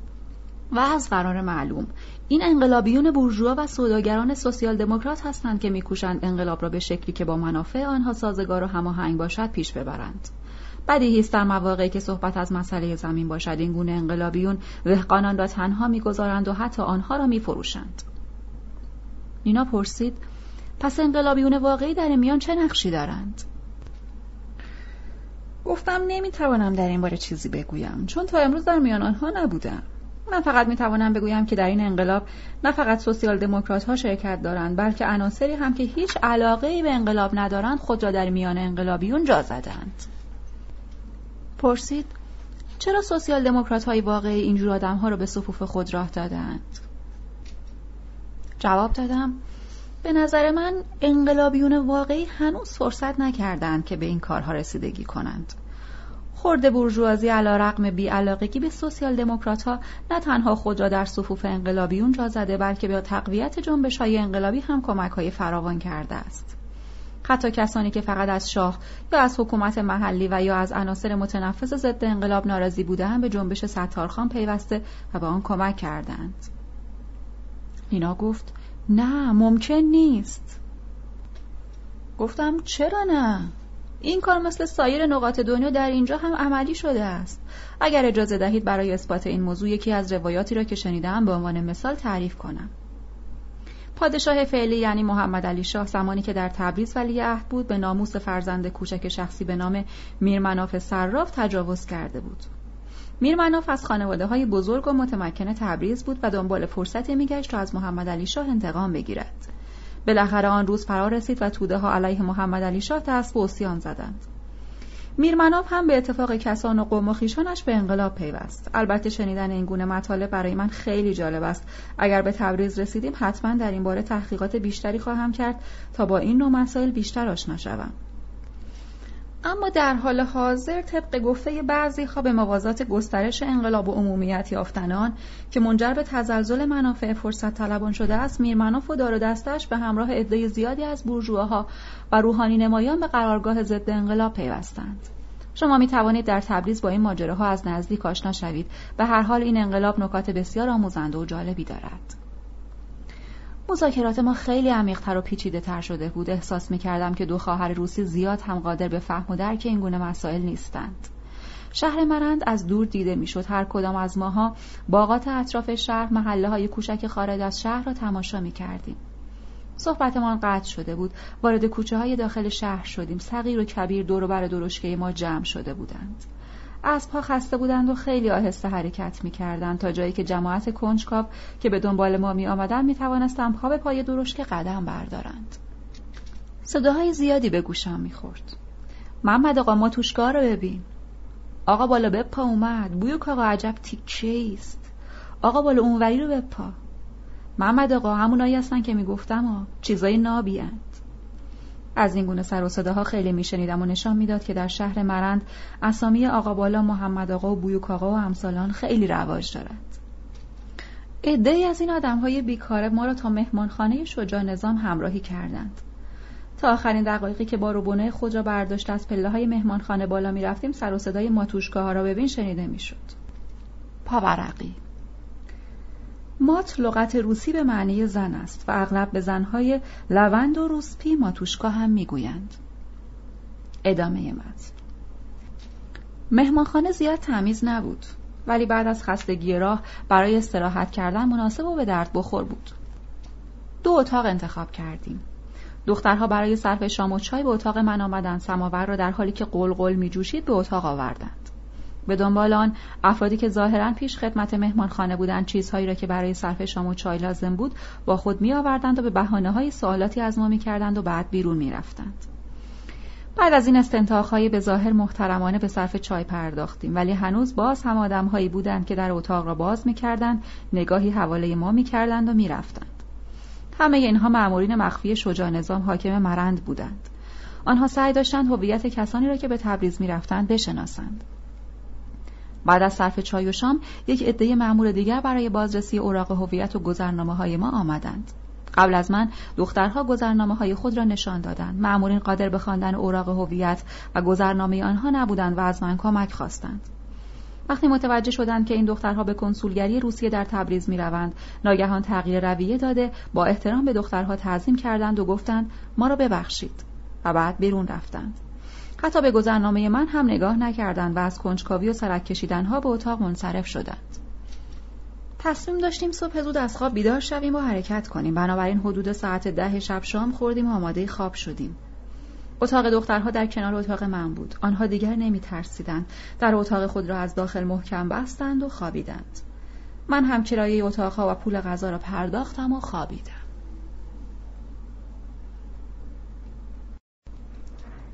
فصل چهار صفحه چهل و هفت راه شهر مرند به تبریز شکل جغرافیایی خاصی داشت. این راه شهرهای مرند، خوی، سلماس، ارومیه و محال قرداغ را به تبریز مرکز آذربایجان متصل می کرد و خیلی شلوغ و پر رفته آمد بود. راه پر بود از اسب، قاطر، الاغ، شتر و کاروانهای عرابه دار. درشکه ما به ناچار این طرف و آن طرف میپیچید و از میان این کاروانهای متراکم میگذشت. بعضی از کاروانیان تصنیف های انقلابی میخواندند. این مسئله نشان می‌داد که دامنه نفوذ انقلابیون همه جا گسترش یافته است. هرچه از شهر مرند منطقه نفوذ شجاع نظام دورتر می شدیم این گونه تصنیف ها را بیشتر می شنیدیم. تبریز کرده انقلاب ممدلی بگیر بخواب کمک بگیر از ارباب. ممدلی بگیر بخواب از انگلیس کمک بگیر. ممدلی بگیر بخواب از روسیه قزاق بخوا ممدلی بگیر بخواب به لیاخوف التماس کن. ممدلی بگیر بخواب در تبریز ستارخان هست. ممدلی بگیر بخواب ممدلی بگیر بخواب کنسول میفرسته سالدات. تبریز را ول کن. مواظب تهران باش. ممدلی بگیر بخواب گاهی بعضی از زنها هم از این گونه تصنیف ها میخواندند در این نواحی پست نگهبانی انقلابیون به چشم می‌خورد و معلوم نبود این پست ها برای چیست وجود این پست ها برای حراست و پاسداری از انقلاب زیاد مهم و موثر نبود زیرا اینها اساسا به گذرنامه ها یا به هویت کسانی که به تبریز می‌رفتند رسیدگی نمی کردند و کسی نمی‌دانست که آنها را برای چه کاری بین راه ها گسیل داشتند. بین راه با دسته های نگهبانی مختلف مواجه شدیم که کاری به کار کسی نداشتند و راه خود را می‌رفتند. در حالی که این موارد را از نظر میگذراندم با خود میاندیشیدم. اخگر انقلابی که در ایران درخشیده تا چه حد می‌تواند تحت تاثیر شله های انقلاب سال 1905 روسیه باشد؟ نمی‌دانستم که آیا می‌توان این اخگر را به لهیب سوزانی مبدل کرد یا نه. در این اندیشه ها بودم که به ده صوفیان رسیدیم. به دخترها پیشنهاد کردم ناهار بخوریم. آنها گرسنه بودند پذیرفتند. جلوی قهوه خانه توقف کردیم. خوراکی خواستیم. فقط نان و کره و پنیر موجود بود. صاحب قهوه خانه چند خوش از انگورهایی را که از تیر سقف آویزان کرده بود چید و شست و آورد جلوی ما گذاشت. نوروز سورچی درشکه اصرار داشت که هرچه زودتر عزیمت کنیم. به ناچار با عجله ناهار و چای خوردیم و راه افتادیم. خودمان هم عجله داشتیم تا هرچه زودتر به تبریز برسیم. شهر تبریز که همواره به خصوص در حال حاضر به عنوان قوه محرکه انقلابات ایران بوده است اکنون زیر سایه های قلیز مه خود را پنهان کرده بود انگار خود را آماده می کرد تا از وقوع یک حادثه مهم خبر دهد. نینا شهر تبریز را از دور تماشا می کرد و آن را از لحاظ وسعت گاه با پتروگراد و گاهی نیز با مسکو یا ریگا مقایسه می کرد و می گفت نمی‌دانم در این شهر بزرگ چگونه ممکن است ما دوباره با همدیگر ملاقات کنیم. جواب دادم اگر من در شهر تبریز ماندگار شدم تجدید دیدارمان امکان پذیر خواهد بود. پرسید آیا شما می توانید مرا فراموش کنید؟ نینا کلمه مرا به جای ما به کار برد و این برای من باعث تعجب بود زیرا ما دو روز بیشتر نبود که با همدیگر آشنا و همسفر شده بودیم و فکر نمی کردم در این سفر دو روز کار ما به جاهای باریک کشیده باشد دوباره پرسید آیا فراموش هم می کنید؟ سوال او طوری بود که نمی توانستم بی جوابش بگذارم. ناگزیر گفتم فراموش کردن یا نکردن در این شهر پرحادثه بستگی به امکانات محیط دارد. گفت شما که به حوادث کنونی در این شهر زیاد علاقه من نیستید. گفتم صحیح هست من علاقه من نیستم. منتها نباید فراموش کرد که در حوادث همهگیر همه کس درگیر می شوند گفت درست است در یک سرزمین انقلابی مشکل است که انسان بیطرف بماند. نینا پس از ادای این جمله چشمهای خود را به اعماق چشمهای من دوخت و دوباره پرسید مگه این طور نیست؟ خودتان بگویید. شک و تردید نخستین من دوباره جان گرفته بود زیرا نینا به شناسایی من هر لحظه علاقه بیشتری نشان می‌داد و در حالی که نگاه های خود را به من دوخته بود پی در پی دستم را می‌گرفت و می‌گفت مگه نه؟ خودتان بگویید. گفتم البته به نظر من آدم لاشعور اساسا وجود ندارد و آدم باشعور هم طبعا می‌تواند به یکی از دو طرف ملحق شود. اما من اولین بار است به تبریز می‌روم و افکارم فعلا متوجه یک جریان خاص یا یک مرکز معین و مشخص نیست. از آینده هم خبر ندارم. مردمک چشمهای نینا به گردش درآمد. انگار قلب جوان او از حلقه چشمهای جذابش به من مینگریست و مرا مجبور می‌کرد تا دربارهاش خیالات دیگری هم بکنم.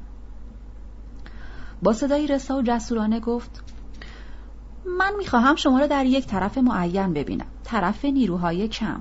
طرف آنهایی که علیه نیروهای ستمگر نیرومند به مبارزه برخواستند طرف ستارخان پرسیدم پس چرا طرف ستارخان جواب داد قهرمان ها همیشه از میان ستم دیدگان به ظاهر ضعیف برمیخیزند که می‌خواهند حق خود را از زورمندان ستمگر بگیرند. بعد از این حرفهای نینا دیگر نخواستم صحبتهای ما ادامه داشته باشد. زیرا کم کم داشت به جاهای باریک می‌کشید. دوباره باورم می‌شد که آنها نه یک معلم معمولی و معلم موسیقی بلکه جاسوسه های خصوصی کنسول روس هستند و بنا به سفارش کنسول به تبریز می‌روند. صحبت های بعدی ما فقط روی مسائل عادی و بی اهمیت بود. خود نینا هم متوجه قضیه شده بود و می‌دید که من به فکر فرو رفتم. بنابراین دیگر بحث خود را دنبال نکرد. با این حال می‌خواست درباره هر موضوعی که می‌خواهد باشد با من حرف بزند. گفت سفر ما دو روز طول کشیده است و غروب امروز وارد سومین روز می شود ولی در این مدت نفهمیدیم که شما متأهل هستید یا نه. راستی شما تا حالا زن گرفته اید؟ صحبت های ما شکل دیگری به خود گرفته بود. عین صحبت های یک زن و مرد. حقیقت رو گفتم. متأهل نیستم. گفت چرا؟ مگه تا حالا کسی را دوست نداشته اید؟ امکان ندارد آهنگ صدا، قیافه و حرکات نینا عینا شبیه دخترهایی بود که می‌خواهند با تننازی و دلربایی خود را در دل طرف جا کنند. هنوز جوابی از من نگرفته بود که دوباره سوال پیچم کرد. راستش را بگویید. تا حالا کسی رو دوست نداشته اید؟ بعضی از مردها به موقع ازدواج نمی کنند. وقتی هم ازدواج می کنند نه آنها به درد زنشان می خورند و نه زن به درد آنها. به عقیده من مردها با این کار خود می‌خواهند شانه از زیر بار مسئولیت اداره خانواده خالی کنند اما بعد از گذشت مدت زمانی نمی‌توانند به این منظور خود جامعه عمل بپوشانند حالا شما صمیمانه بگو ببینم در این مدت آیا هیچ دختری را دوست نداشته اید؟ هرگاه دوست داشته اید پس چرا یکی از آنها را به همسری انتخاب نکرده اید؟ در جوابش گفتم دوست داشتم. هنوز هم می‌توانم دوست داشته باشم اما کسی نبوده که مرا دوست داشته باشد. به همین جهت نتوانستم ازدواج کنم. گفت این حرف شما صادقانه نیست. من هرگز نمی‌توانم آن را باور کنم. هر دختر با عقل و شعور از شما خوشش میآید. شما جوان زیبایی هستید. علاوه بر آن در معاشرت با زنها رفتار معدبانه ای دارید. رفتار شما مثل رفتار مردهای متمدن غربی است. سایر خصوصیات شما نیز برای زنها خوشایند است. گفتم شما دارید درباره من اقراق می‌کنید. به عقیده من هر آدم به ظاهر زیبا هم می‌تواند دارای نقص بزرگی باشد. نینا گفت پس من هم ممکن است آن نقص بزرگ را داشته باشم. گفتم هرگاه شما خود را در زیبایی سرآمد بدانید این خود یک نقص است. چه بسا ممکن است که در دنیا زیباتر از شما هم وجود داشته باشد؟ گفت من دیگر با شما حرف نخواهم زد. شما مرا تحقیر می کنید. نینا این حرفها را مثل یک هنرپیشه تناز و شیطان که در حال ایفای نقش باشد ادا کرد و من یک لحظه در مقابل خود دختری را دیدم بیش از اندازه زیبا و دلربا. از اون دخترهایی که برای اطمینان از زیبایی خود اغلب در فکر آزار مردها هستند ولی نه نینا اینطور نبود او دختری بود ساده ملایم و خیلی هم زیبا تا فاصله پل آجیچایی من با ایرایدا صحبت می کردم. او از من درباره تبریز سوال می کرد و درباره چگونگی زندگی آینده خودشان در این شهر تصورات خود را بازگو می کرد. در ضمن خیلی اظهار رضایت می کرد دستم را گرفته بود و می‌خواست قول بدهم که در آینده باز هم همدیگر را ملاقات کنیم. ظواهرم نشان می‌داد که نینا از این حرفای او ناراحت است. وقتی ایرایدا به عنوان تشکر دستهای مرا فشار می‌داد لبهای نینا میلرزید و رگهای نازک پای چشمایش میپرید. چیزی نگذشت که نینا اختیار خود را از دست داد و ناگهان دست مرا از دستهای ایرایدا بیرون کشید. چشمهایش پر از اشک شد و من و ایرایدا خندیدیم. نینا که هر دو نقش خود را خوب بازی کرده بود با رنگ و روی برافروخته گفت رفتار مردها بعضی وقتها خیلی بیجا و بیمعنی می شود. این خنده هم از آن قبیل است. البته خنده من به اشکای او نبود به احساسات عجیب و آنی و دیوانوار او بود. مخصوصا از اینکه او نقشهای خود را با مهارت بازی می کرد خنده گرفته بود. با این همه خوشحال بودم که او دختری شایسته است. اما نمی توانستم رفتار تحقیرآمیز او را نسبت به مردها و متهم کردن آنها را به عمل بیمعنی بلا جواب بگذارم. گفتم نینا خانم. جواب داد من خانم نیستم فقط نینا هستم. اینا یک بار دیگر هم به شما گفتم گفتم خیلی خوب نینا نینای زیبا. همونقدر که خنده مردها گاهی بیجا و بیمعنی است گریه و حسادت زنها و دخترها هم بیمعنی است. گفت حالا بگویید ببینم. شما کدام دختر را می توانید دوست بدارید؟ دختری را که نیم ساعت پیش حسود و شلتاق و احساساتی بود یا دختری را که در حال حاضر هم صحبت شماست و حرکاتش مثل یک دوست ساده و صمیمی است؟ گفتم هر دوی این دخترها دوست داشتنی هستند. منتها با اولی فقط می‌توان وقت گذرانی کرد و سرگرم شد ولی با دختر دومی می‌توان دوست شد و زندگی کرد. اما البته به شرطی. گفت چه شرطی؟ گفتم به شرط محبت متقابل نینا سرش را پایین انداخت و دیگر هیچ کدام حرفی نزدیم چون به تبریز رسیده بودیم نزدیک پل آجیچایی رسیده بودیم که اوضاع احوال نشان می‌داد که اینجا ستاد و قرارگاه جنگی است در اینجا راه شوسه جلفا تبریز که به وسیله روسیه احداث شده بود به پایان می رسید. پست بازرسی، انتظامات و از این نوع ادارات در این ناحیه دایر و از این محل به هر نقطه شهر خط تلفن کشیده شده بود و تلفن‌ها در اختیار انقلابیون بود. انقلابیون گذرنامه کسانی را که به تبریز می‌رفتند بازرسی می‌کردند. من بیان که به دخترها اطلاع دهم از درشک پیاده شدم و به پاسگاه رفتم و گذرنامه خود را نشان دادم. بعدا گذرنامه دخترها نیز بازرسی شد. به درشکه ما اجازه دادند تا از پل عبور کنیم. در دو طرف کوچه های تنگ و گلی های بزرگ قرار داشت. های تجار تبریز بزرگ و وسایل مختلف حمل و نقل سراسر آذربایجان فقط در این محل متمرکز شده بود. اما زندگی در اینجا زیاد هم پرجوش و خروش نبود. های بازرگانان نسبت به سابق خیلی کم شده بود. های درشک تا زیر شکم در های پرگلولای فرو می رفتند و مثل لاک پشت می خزیدند. از وسط گورستان ها می گذشتیم. کل من علیها فان از لابلای سنگ قبرهای بلند که روی آنها نوشته شده بود بوی اسفند و کندور برمیخواست و توجه دخترها را به خود جلب می کرد. روی سنگ قبرها علامتی مثل شانه دیده می‌شد که باعث حیرت دخترها شده بود. نینا با انگشت خود آنها را نشان داد و پرسید منظور از حکاکی شکل شانه روی این سنگ قبرها چیست؟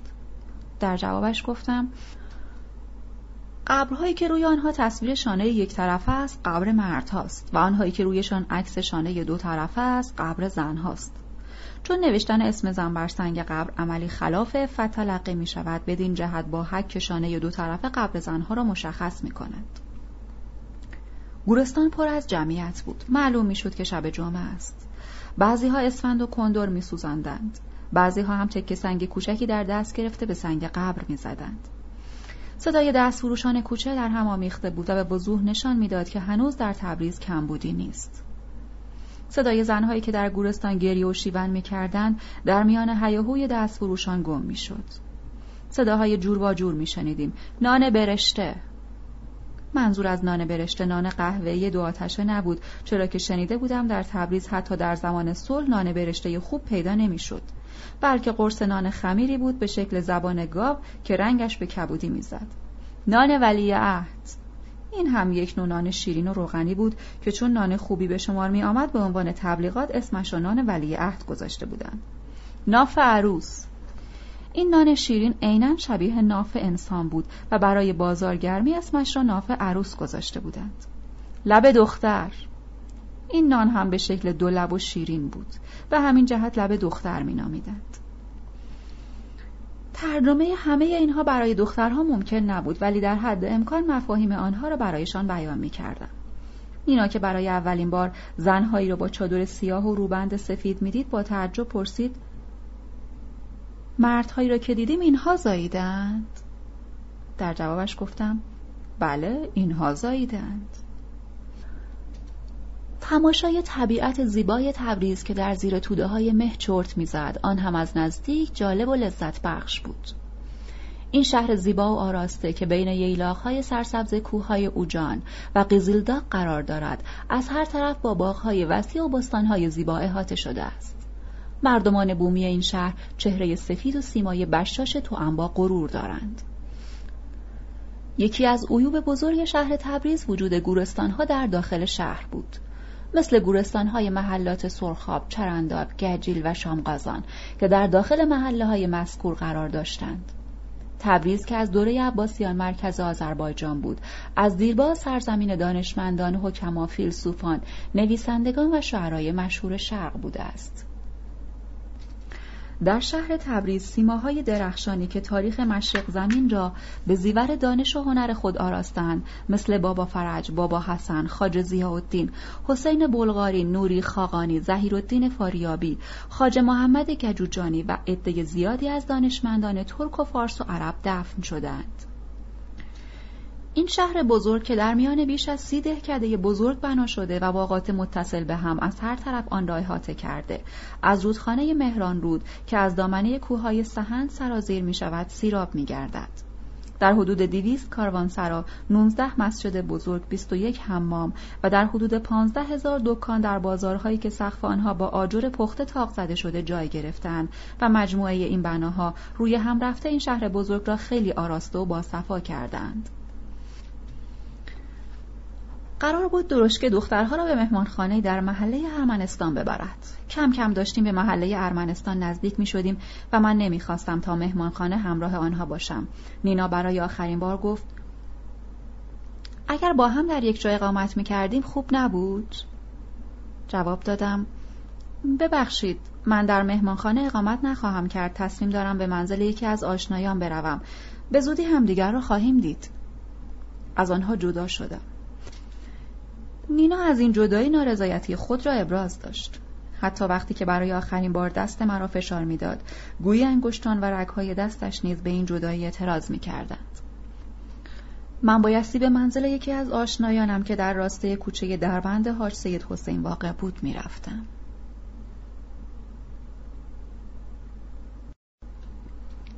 فصل پنج صفحه پنجاه و نه. محله که من در آن سکونت داشتم زیر نفوذ باقر خان سالار یکی از قهرمانان انقلاب بود در اینجا ستاد جنگی مبارزان انقلابی همچنین مرکز تسلیحات و مهمات او متمرکز شده بود شب هنگام امکان نداشت به دیدار سوسیال دموکرات های قفقاز موفق شوم و شنیده بودم که آنها در شورای جنگی انقلاب مجتمع شده با ستارخان همکاری می کنند. قبل از اینکه اینها را ببینم تصمیم داشتم با رهبران انقلاب ملاقات کنم. آشنایی با طرز تفکر و برداشت آنها از انقلاب برای برنامه ریزی صحیح کارها در آینده خیلی اهمیت داشت. ساعت نه صبح پس از صرف صبحانه از منزل خارج شدم.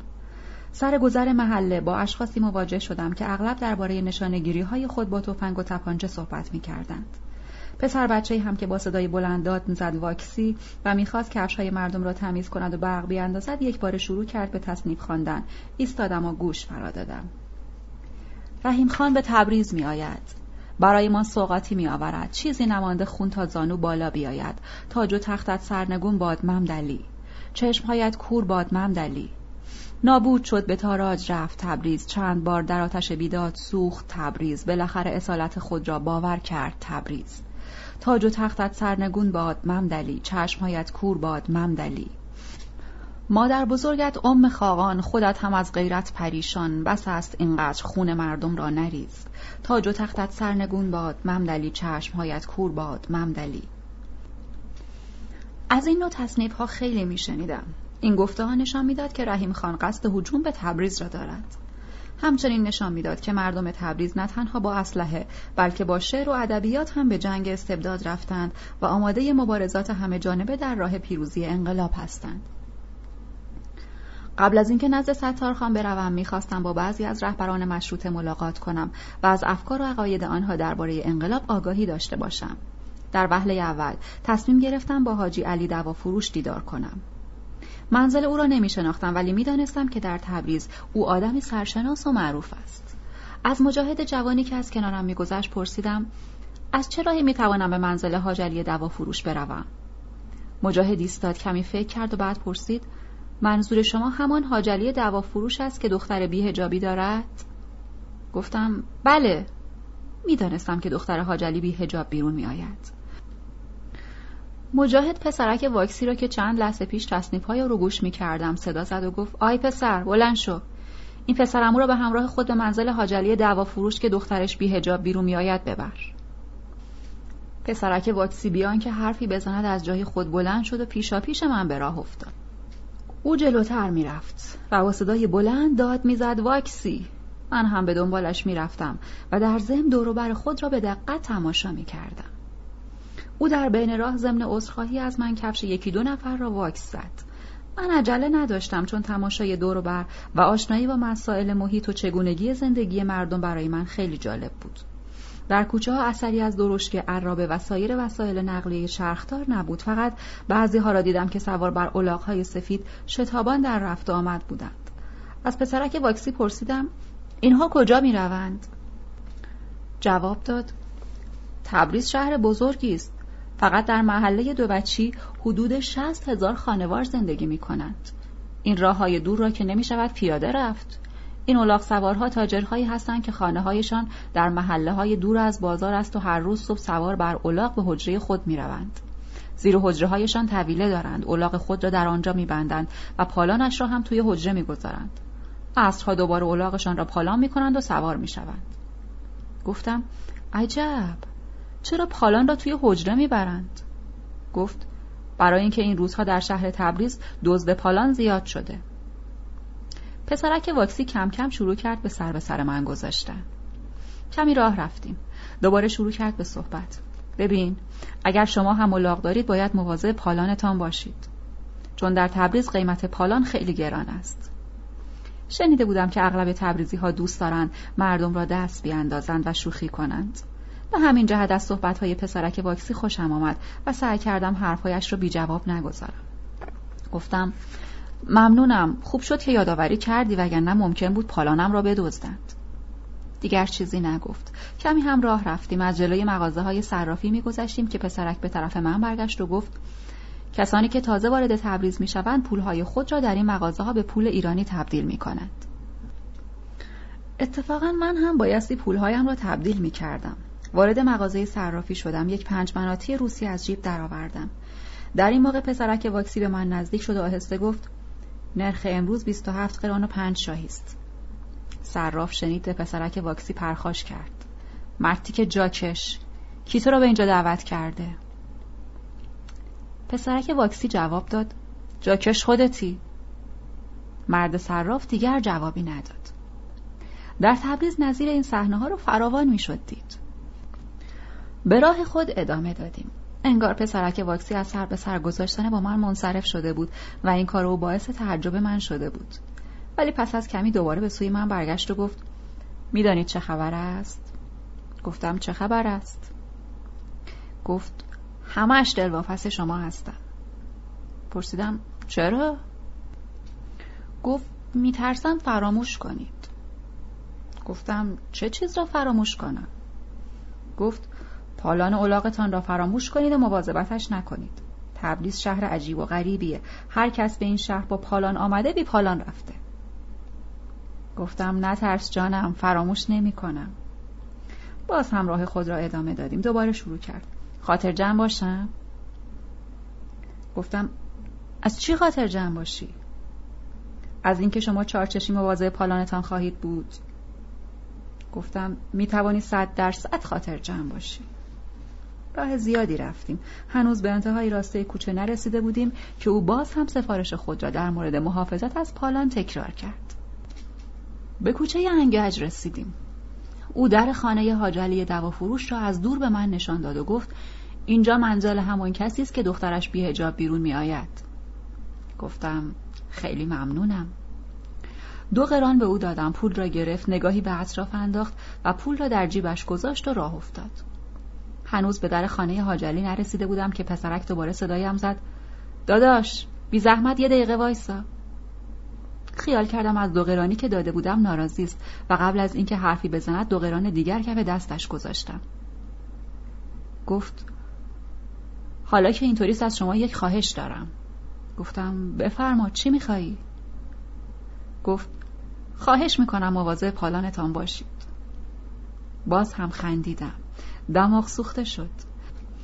زیرا مردم تبریز دوست دارند با تازه واردین آنقدر شوخی بکنند و سر به سرشان بگذارند تا جایی که طرف از کوره در برود و عصبانی شود و شروع کند به بد و بیرا گفتن. آن وقت است که حسابی کیف می کند در خانه را زدم. دختری با زواهر به تمام معنی اروپایی در را به رویم گشود. با نگاهی وراندازم کرد و پرسید چه کار داشتید؟ گفتم منزل حاجلی دوا فروش اینجاست. گفت بله اینجاست. گفتم خودشون تشریف دارند؟ گفت بله هستند. گفتم می‌خواهم ایشان را ملاقات کنم. گفت شما کی هستید؟ گفتم من برادر ایشان هستم. دخترک با تعجب نگاهم کرد و مردد ایستاد. البته من نمی‌توانستم جز این اسم دیگری بگویم زیرا نمی‌دانستم دخترک فلواقع کیست. با تعجب زیاد جواب داد پس اجازه بدهید حاجی آقا را خبر کنم. دخترک رفت. یک دقیقه بعد حاجی علی خودش به همراه همان دختر آمد. خودم را معرفی کردم. روبوسی کردیم. حاجی علی رو به دخترش کرد و گفت راست گفتند. ایشان عموی شما هستند. ایشان از برادر واقعی هم به من نزدیک ترند دختر حاجلی با من دست داد. سپس هر دوی آنها دستم را گرفتند و مرا به سالن بزرگ راهنمایی کردند. سالن شبیه خانه یک فرانسوی متمول بود. هنوز صبحانه نخورده بودند. از سالن بزرگ گذشتیم و وارد اتاق غذاخوری شدیم. من چیزی نخوردم. فقط گفتم یک استکان چای می‌خورم. دختر حاجلی یک استکان چای با مقداری آب لیمو در یک ظرف شیشه ظریف آورد. معمولا خانواده های متمول تبریزی چای خود را با آب لیمو می‌خورند. چند قطره آبلیمو در چای ریختم. خیلی خوشمزه بود. حاجلی نوکر خود را صدا زد و در گوشش پچ پچ کرد. نوکر رفت. صرف صبحانه تمام شد و حاجلی اجازه داد دخترش به مدرسه برود. دختر حاجلی که در مدرسه آمریکایی ها درس می‌خواند چهارده پانزده ساله به نظر می رسید و قدی بلند و اندامی قوی چشمهای سیاه و درشت داشت. جز چهره سرخ و سفید و موهای مشکی او که از خصوصیات مشخصه اکثر تبریزی هاست در سایر موارد عینا شبیه یک دختر آمریکایی بود. او اولین دختری بود که در تبریز بدون هجاب در بین مردم ظاهر می‌شد در کوچه های تبریز شنیدن متلک ها، حرف های نیشدار و پرکنایی تحقیر کردن ها، حتی فحش و ناسزا و رفتارهای ناهنجار برای او یک نوع عادت شده بود. او چند بار تهدیده به مرگ شده بود و بارها از رفتن به مدرسه آمریکایی ها منعش کرده بودند. دخترک همه اینها را تحمل کرده بود ولی حاضر نبود چادر سر کند. صراف یکی از شعرای به نام تبریز غزلهایی درباره او سروده بود که دخترک همه آنها را جمع آوری کرده بود. این یکی از آن غزل هاست. سمند ناز را متاز ای من فدای سرت چشم و ابرویت به کرشم مگردان ای من فدای چشم و ابروی سیاحت من ابر تیره بختم تو بهار تر و تازه ای من باید بگریم تو گریه مکن ای من فدای اشک چشمانت. در سینه صاف بلورینت قلبی است به سان سنگ. ای من فدای سنگ گرانی که در آغوش چشمه زندگی است. غمزت چون فراش راه را بسته است و می‌گوید نیا. ای من فدای فراشی که در ملک دل پادشاه است. اگر به اندازه دانه خشخاشی میل و محبت به صراف داشته باشی دار و ندارم جمله فدای آن محبت چون دانه خشخاش باد. کمی بعد مشدی عباسعلی قند فروش یوسف خزدوز به اتفاق شیخ محمد علی قصاب و اسکر قهوهچی و چند نفر دیگر آمدند. اینها از رهبران انقلاب تبریز بودند. با هم آشنا شدیم. بعد از های زیاد من اظهار علاقه کردم با سقط الاسلام ملاقات کنم. حاجلی دعوا فروش و مشهدی عباسعلی قند فروش عقیده داشتند که سقط الاسلام خصوصیات انقلابی آنچنانی ندارد. ولی وقتی علاقه مرا به این ملاقات احساس کردند به ناچار راضی شدند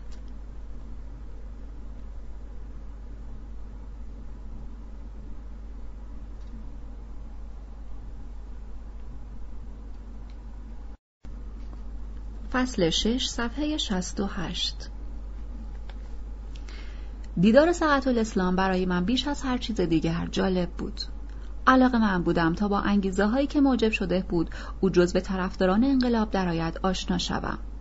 البته می‌دانستم که مذهب و طریقت در مبارزات سقط الاسلام در درجه اول اهمیت قرار دارد و در واقع او با جمع کردن مریدانی به دور و بر خود می‌خواهد با میرزا حسن مجتهد که به مبارزه جویی معروف بود مقابله کند سقط الاسلام در مبارزات سیاسی خود بیش از همه به طریقه شیخیه یکی از فرقه های منشعب از تشیع اهمیت می‌داد. در سال 1800 میلادی در جنوب غربی سواحل خلیج فارس در شهر کوچکی به نام احسا شخصی به نام شیخ احمد بحرینی به نشر عقاید خود پرداخت و هزاران مرید به دور بر خود جمع کرد. موتن اصلی او بحرین بود. به همین جهت او را بحرینی نامیدند. در ضمن به شیخ احمد احسایی نیز شهرت دارد. شیخ احمد بحرینی پس از کسب شهرت در کشورهای عربی و ایران عقاید خود را در قالب یک فرقه مذهبی عرضه داشت. به شهر کربلا کوچ کرد و در سال 1804 موفق به تشکیل جمعیت روحانیون شد. وقتی که شیخ احمد بحرینی مرد، آقا سید کازم به عنوان جانشین او به رهبری جمعیت روحانیون انتخاب شد. پس از مرگ شیخ احمد که تغییراتی در مذهب تشیع داده بود پیروان عقاید او به چند گروه منشعب شدند و بین گروه ها کشمکش های سختی در گرفت یکی از این گروه ها که روی عقاید اصلی شیخ احمد پا برجا مانده بود فرقه شیخی نامیده شد. گروه دوم که طرفدار اصلاحات اصولی انجام شده در عقاید شیخ احمد توسط آقا سید کاظم بودند به نام فرقه اصولی شهرت یافتند. و گروه سوم نیز به دوروبر میرزا علی محمد یکی از شاگردان باهوش و زیرک آقا سید کاظم جمع شدند و فرقه بابی را به وجود آوردند. پاورقی پس از کشته شدن میرزا علی محمد شیرازی یعنی باب که مدعی بود امام زمان است و به دستور ناصر شاه در تبریز به دار آویخته شد. میرزا یحیی صبح ازل جانشین او گردید که پیروان او به نام ازلی معروفند و پس از آن میرزا حسین علی ملقب به بهاءالله فرقه بهاییگری را بنیان نهاد که هنوز هم پیروانش به نام بهایی معروفند. جالب اینجاست که پایه گذاران این فرقه های مختلف هرگز همدیگر را قبول نداشتند و هر کدام علیه عقاید سلف خود انشعاب می کردند و با عقاید سلف خود به مخالفت برمی‌خاستند. کما اینکه میرزا حسین علی مدعی بهاییگری شروع به نابود گردانیدن نوشته های باب کرد و پس از آن نیز انشعابات دیگری رخ داد و فرقه های گوناگون به وجود آمد که به ترتیب زیر می‌توان از آنها نام برد بابی ازلی بهایی ثابتین ناقزیین سهرابی طرفداران میسنریمی جمشیدی. پایه‌گذار فرقه اخیر شخصی است به نام جمشید معانی که در اندونزی اقامت دارد و ادعاهای جدیدی کرده خود را حضرت سماع الله نامیده است. وی دلایلی هم برای اثبات حقانیت خیش آورده و آیاتی هم به زبان عربی نازل کرده و مدعی است که در شب آخر ژانویه 1966 به معراج رفته است. مترجم. ادامه متن. و در حال حاضر سقط الاسلام که از فرقه شیخی و هوادار عقاید اصلی شیخ احمد بحرینی بود ظاهرا خود را بیطرف می‌خواند. ولی در باطن از انقلابیون جانبداری می‌کرد و نسبت به آنها اظهار علاقه مینمود. فرقه شیخی از اول دشمنان زیادی داشت به خصوص پس از انشاب طرفداران باب از آن فرقه خصومت علیه پیروان شیخی افزایش یافت. زیرا عدهای از روحانیون بر این عقیده بودند که شیخیگری منشأ اصلی بابیگری است و این دو فرقه کمترین ربطی به فرقه اصولی ندارند. به همین علت فرقه شیخی را به نام اصلی هم مینامیدند. و مبارزات روحانیت شیعه علیه این فرقه شدت داشت. سقط الاسلام در میان کسانی که در شمال و شرق ایران به تبلیغ شیخیگری میکوشیدند مشهورترین و برجسته ترین آنها بود. دشمنان اصلی سقط الاسلام در تبریز میرزا کریم امام جمعه و میرزا حسن آقا مجتهد بودند. علاوه بر این پیروان فرقه اصولی نیز که در جبهه ضد انقلاب مشروط گرد آمده علیه مشروط خواهان به مبارزه برخواسته بودند از مخالفان سقط الاسلام به شمار می‌رفتند. و سقط الاسلام هم برای ضربه زدن به آنها فرصت را مناسب و مختنم میشمرد بی آنکه به اعلام بیطرفی خود در مبارزه بین انقلابیون و ضد انقلاب توجهی کند علنا از مشروط طلبان حمایت و جانبداری می‌کرد حاجلی دوا فروش کسی را نزد سقط الاسلام فرستاد و اطلاع داد که می‌خواهیم به دیدارش برویم. خانه سقط الاسلام در محله سرخاب قاپوسی واقع در کنار رودخانه بود. وقتی در زدیم چهار و پنج نفری به استقبال ما آمدند. سقط الاسلام در حیاتی ایستاده و منتظر ما بود و این کار او از علائم مشخصه مردان سیاست مداری است که از برخورد با آدمهای گوناگون تجربیات زیادی اندوخته باشند. زیرا وقتی به منزل این گونه اشخاص مهمانی محترم میآید اگر صاحب خانه جلوی پای او برنخیزد یک نوع بیادبی است و اگر هم صاحب خانه های متشخص موقع ورود مهمان از جا برخیزند دون شأن آنهاست. به همین جهت موقع آمدن مهمان قبلا سر پا می تا به هنگام ورود مهمان مجبور نشوند جلوی پای او برخیزند. سقط الاسلام به محض دیدن ما دست داد و شروع به صحبت کرد. گفت خدا می‌داند اگر کمی هم دیرتر می آمدی تا سر کوچه می آمدم. حقیقتا امروز برای ملاقات با شما قلبا تمایل فوقالعاده در خود احساس می کردم. حاجلی مرا به سقط الاسلام معرفی کرد و او برای دومین بار دست مرا فشار داد و گفت این ملاقات را برای خودم نعمت عظمایی می‌دانم که از طرف خدا نازل شده است. او ما را به اتاق نشیمن خود نبرد بلکه به اتاق پذیرایی راهنمایی کرد. اتاق مثل سالن‌های اروپایی تزئین یافته بود. تعارف کرد نشستیم. خودش هم نشست و به سخنان خود ادامه داد. این اتاق بنابر سلیقه بچه های ما تزئین یافته است. من سعی کردم آنها به زبانهای خارجی آشنا شوند. خودم هم مایلم یاد بگیرم و یاد گرفتن زبان خارجی را برای هر کدام از اهالی تبریز هم مسلحت می‌دانم. سقط الاسلام با این حرفهای خود می‌خواست نشان دهد که متجدد و ترقی خواه است. انصافا هم در مقایسه با سایرین او متجدد و خیلی هم ترقی خواه بود.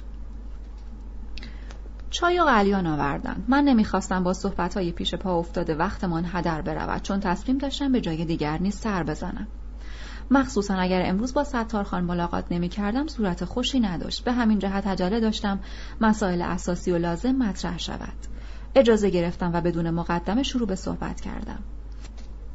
جناب سقط الاسلام نظر شما درباره روابط بین رهبریت فکری مشروطیت ایران و نیروهای رزمنده و اجرایی انقلاب چیست؟ در جواب من گفت بیایید مثل دوستان صمیمی با هم حرف بزنیم نه مثل سیاست مداران صحبت کردن درباره روابط موجود بین رهبریت فکری انقلاب ایران با نیروهای اجرایی بیمورد است زیرا این دو با هم در یک سطح نیستند و روابط متقابل لازم را هم ندارند. گفتم اگر شما می‌خواستید می‌توانستید هم با ستارخان و هم با باقرخان تا امروز ارتباط برقرار کنید و با این کار خود به تشکل و یک پارچگی بیشتر نیروهای انقلابی کمک کنید مخصوصا شما باید به نیروهای تازه نفس که از قفقاز برای کمک به انقلاب می آیند ارزش و اهمیت قائل شوید سقط الاسلام در عین حال که حرفهای مرا به دقت گوش می کرد دانه های تسبیح خود را مثل دانه های باران روی هم می ریخت. منتظر جواب قانع کننده او بودم. تصویر را روی میز اصلی کنار دستش گذاشت و بعد عبای خود را مرتب کرد و گفت شما ایران را هنوز خوب نمی‌شناسید. گفتم فکر می کنم کم و بیش می‌شناسم. گفت مقایسه جریاناتی که در ایران میگذرد با جریانات آن سوی رود عرس عاقلانه نیست. زندگی در آنجا شکل دیگری دارد. کاری را که می‌توان در میان کارگران روسیه پیش برد در میان دهقانان ایرانی قابل اجرا نیست. زیرا آنچه برای کارگران روسیه قابل هضم است برای دهقانان ایرانی قابل هضم نیست. من شخصا مشارکت سوسیال دموکرات های قفقاز را در این انقلاب تبریک می‌گویم. البته این وحدت نظر و همکاری خیلی با ارزش است ولی جای تأسف می باشد که آنها شرایط خاص محلی و روحی مردم اینجا را خوب نمی‌شناسند.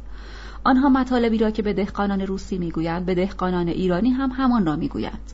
حالان که فرق این دو از زمین تا آسمان است. ملاکین مشرق زمین را نمی‌توان با ملاکین مغرب زمین مقایسه کرد. و ملل اسیر شرق هم عینا شبیه ملت اسیر روسیه نیستند و ستمدیدگان این دو سرزمین هم مشابه همدیگر نمی باشند. دوست من هیچ کس نمی‌تواند انقلاب را با معلومات و سلیقه شخصی خودش اداره کند. انقلاب زاییده هر اجتماع باید با شرایط همان اجتماع هماهنگ شود.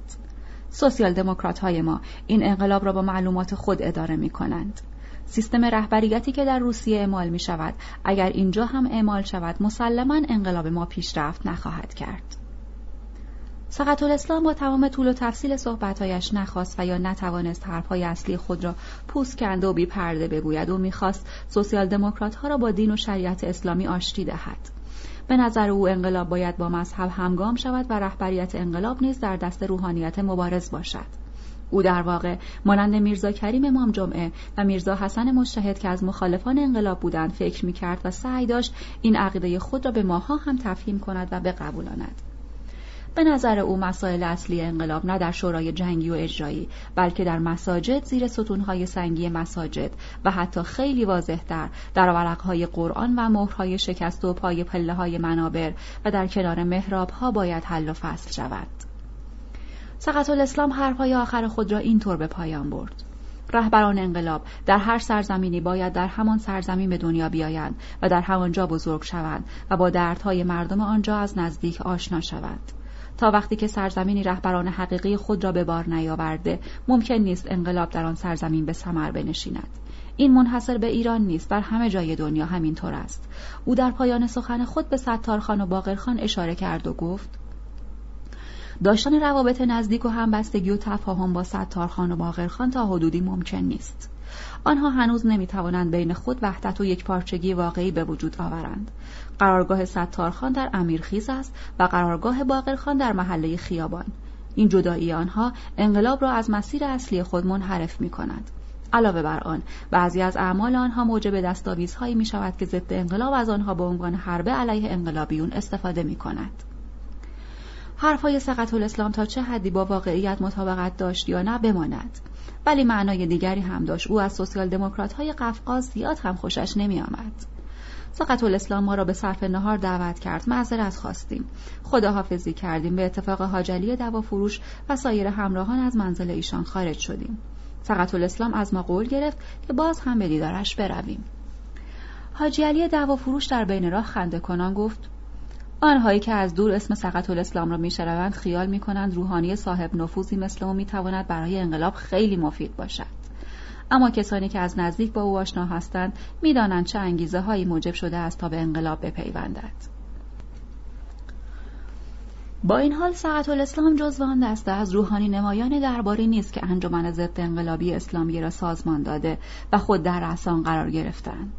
او با چنین اشخاص قابل مقایسه نیست. و روی هم رفته سقط الاسلام دوست انقلاب است. اما می‌خواهد دین را با انقلاب آشتی دهد و در یک مسیر بیاندازد و هماهنگ سازد. او به مسائل مبارزات طبقاتی و تضاد اقتصادی اهمیت نمی‌دهد و علت عدم علاقه او به سوسیال دموکرات های قفقاز مخصوصا کارگران باکو این است که آنها می‌خواهند انقلاب را از مسیری ببرند که از تأثیر فکری روحانیت به دور بماند. سقط الاسلام خوب می‌داند که کارگران قفقاز به ستارخان خیلی کمک می کنند. به همین جهت سقط الاسلام نمی‌تواند با ستارخان کنار بیاید و هماهنگ شود و در حقیقت او بر سر دوراهی مانده است. از طرفی نمی‌تواند به تشکیلات ضد انقلاب بپیوندد. زیرا که دشمنان فرقه او یعنی اصولی ها و متشرع ها تقریبا در اردوی ضد انقلاب قرار دارند و از طرف دیگر در جبهه انقلابیون هم نمی‌تواند خیلی جدی فعالیت کند زیرا به خوبی می‌داند که انقلاب هرگز حاضر نیست انان اختیار خود را به دست شخصیت هایی مثل او بسپارد. در هر حال تمایل او به انقلاب بیشتر قابل توجیه است به همین جهت او جانبداری خود را از انقلاب نه در عمل بلکه در حرف بیشتر نشان می دهد و حرفهایی را هم که به شما زد اغلب برای دیگران هم عینا تکرار می کند. وقتی صحبت های حاج علی دوا فروش تمام شد من و سایر رفقا که با ما بودند همگی گفته های ایشان را تصدیق کردیم. از خانه سقط الاسلام که بیرون آمدیم با چند تن از رهبران انقلاب روبرو شدیم. آنها از آمدن ما خبردار شده و رفتن ما را به منزل سقط الاسلام شنیده بودند و برای ملاقات تا آنجا آمده بودند. اغلب آنها جزو اعضای هیئت مرکزی ستاد ستار خان بودند. با همه آنها روبوسی کردیم. روبوسی کردن بین انقلابیون یک نوع رسم و عادت شده بود. از احوال سید حسن تقیزاده پرسیدم و ملاقات با او اظهار تمایل کردم. حاجلی دوا فروش در جوابم گفت ملاقات با او هیچ اشکالی ندارد. ولی در حال حاضر او به انقلاب از جهات نظری و تاریخی نگرد و فعالیت عملی چندانی از خود نشان نمی‌دهد.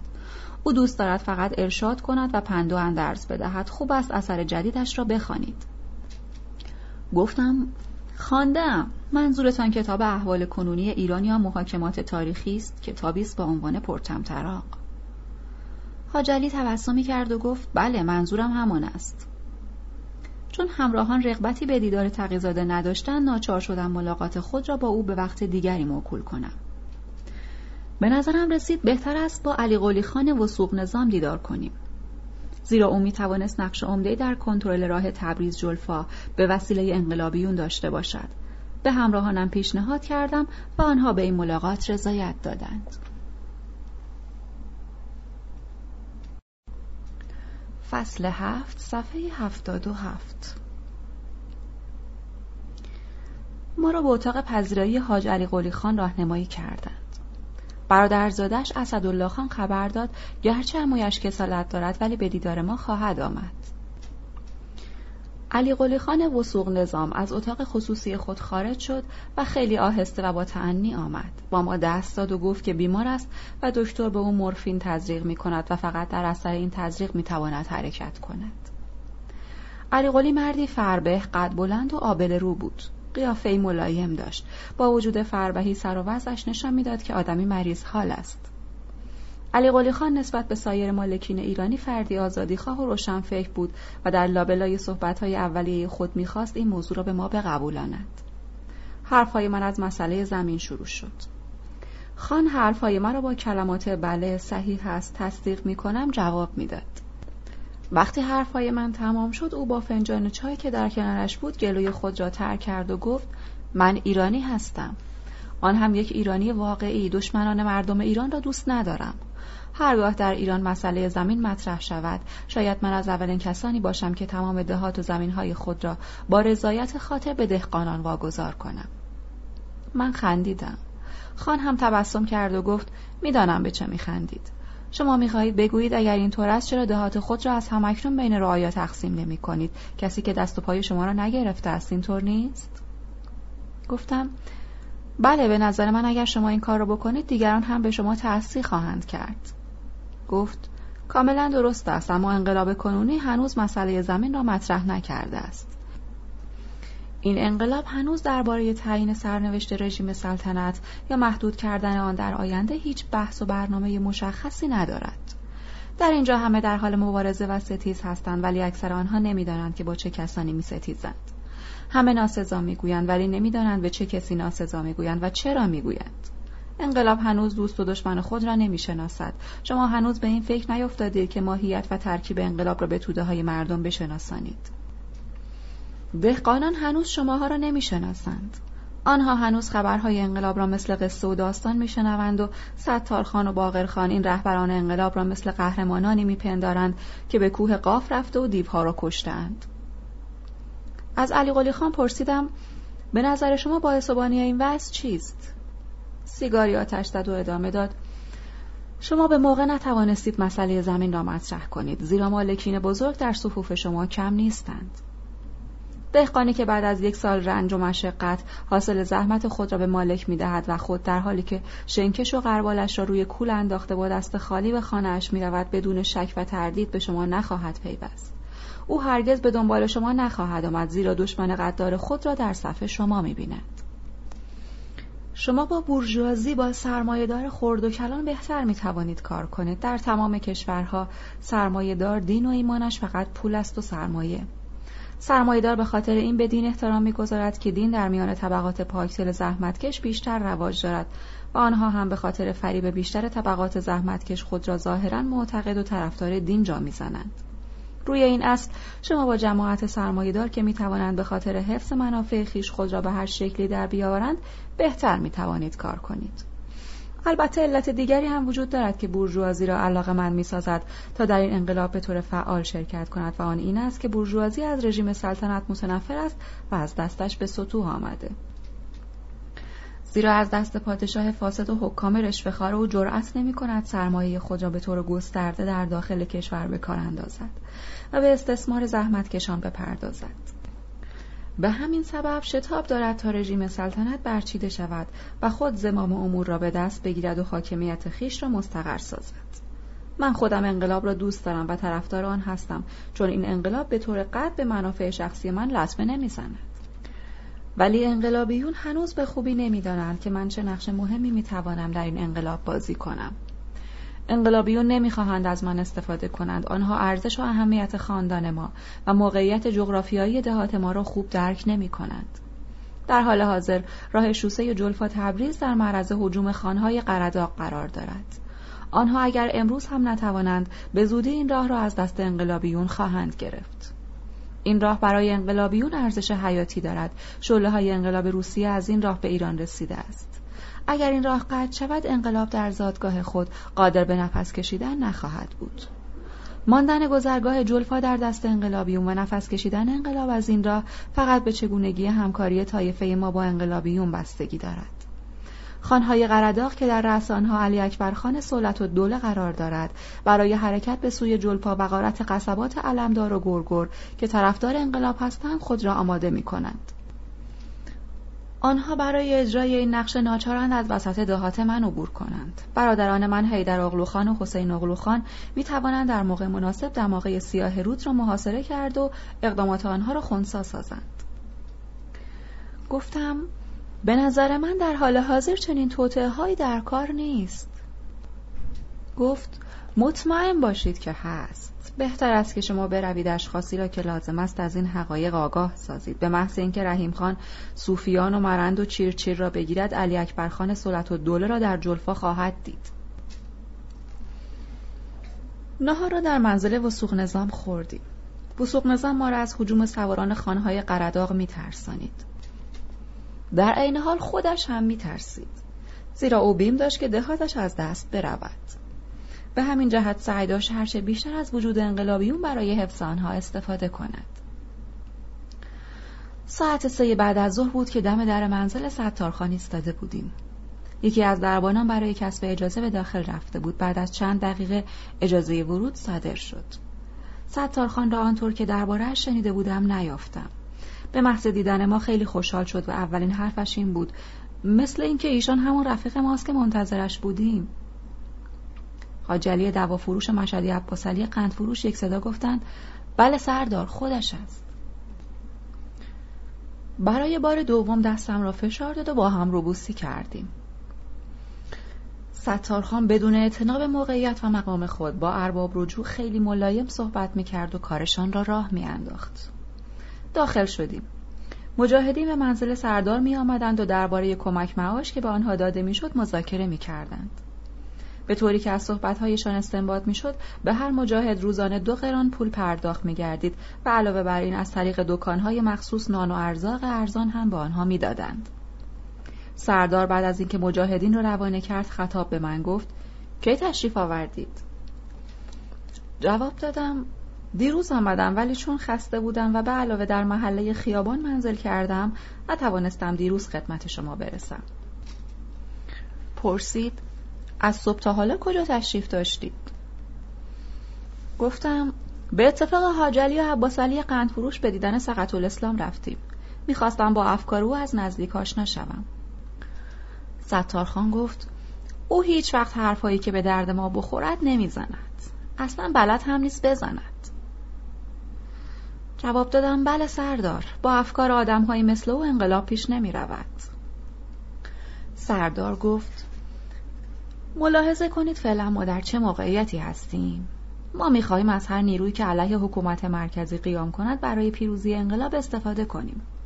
در میان ما تا بخواهید خورد مالک و تاجر ورشکسته وجود دارد. وقتی که کار به اینجا کشیده چرا باید دستی را که از طرف سوسیال دموکرات های قفقاز برای کمک به سوی ما دراز شده رد کنیم؟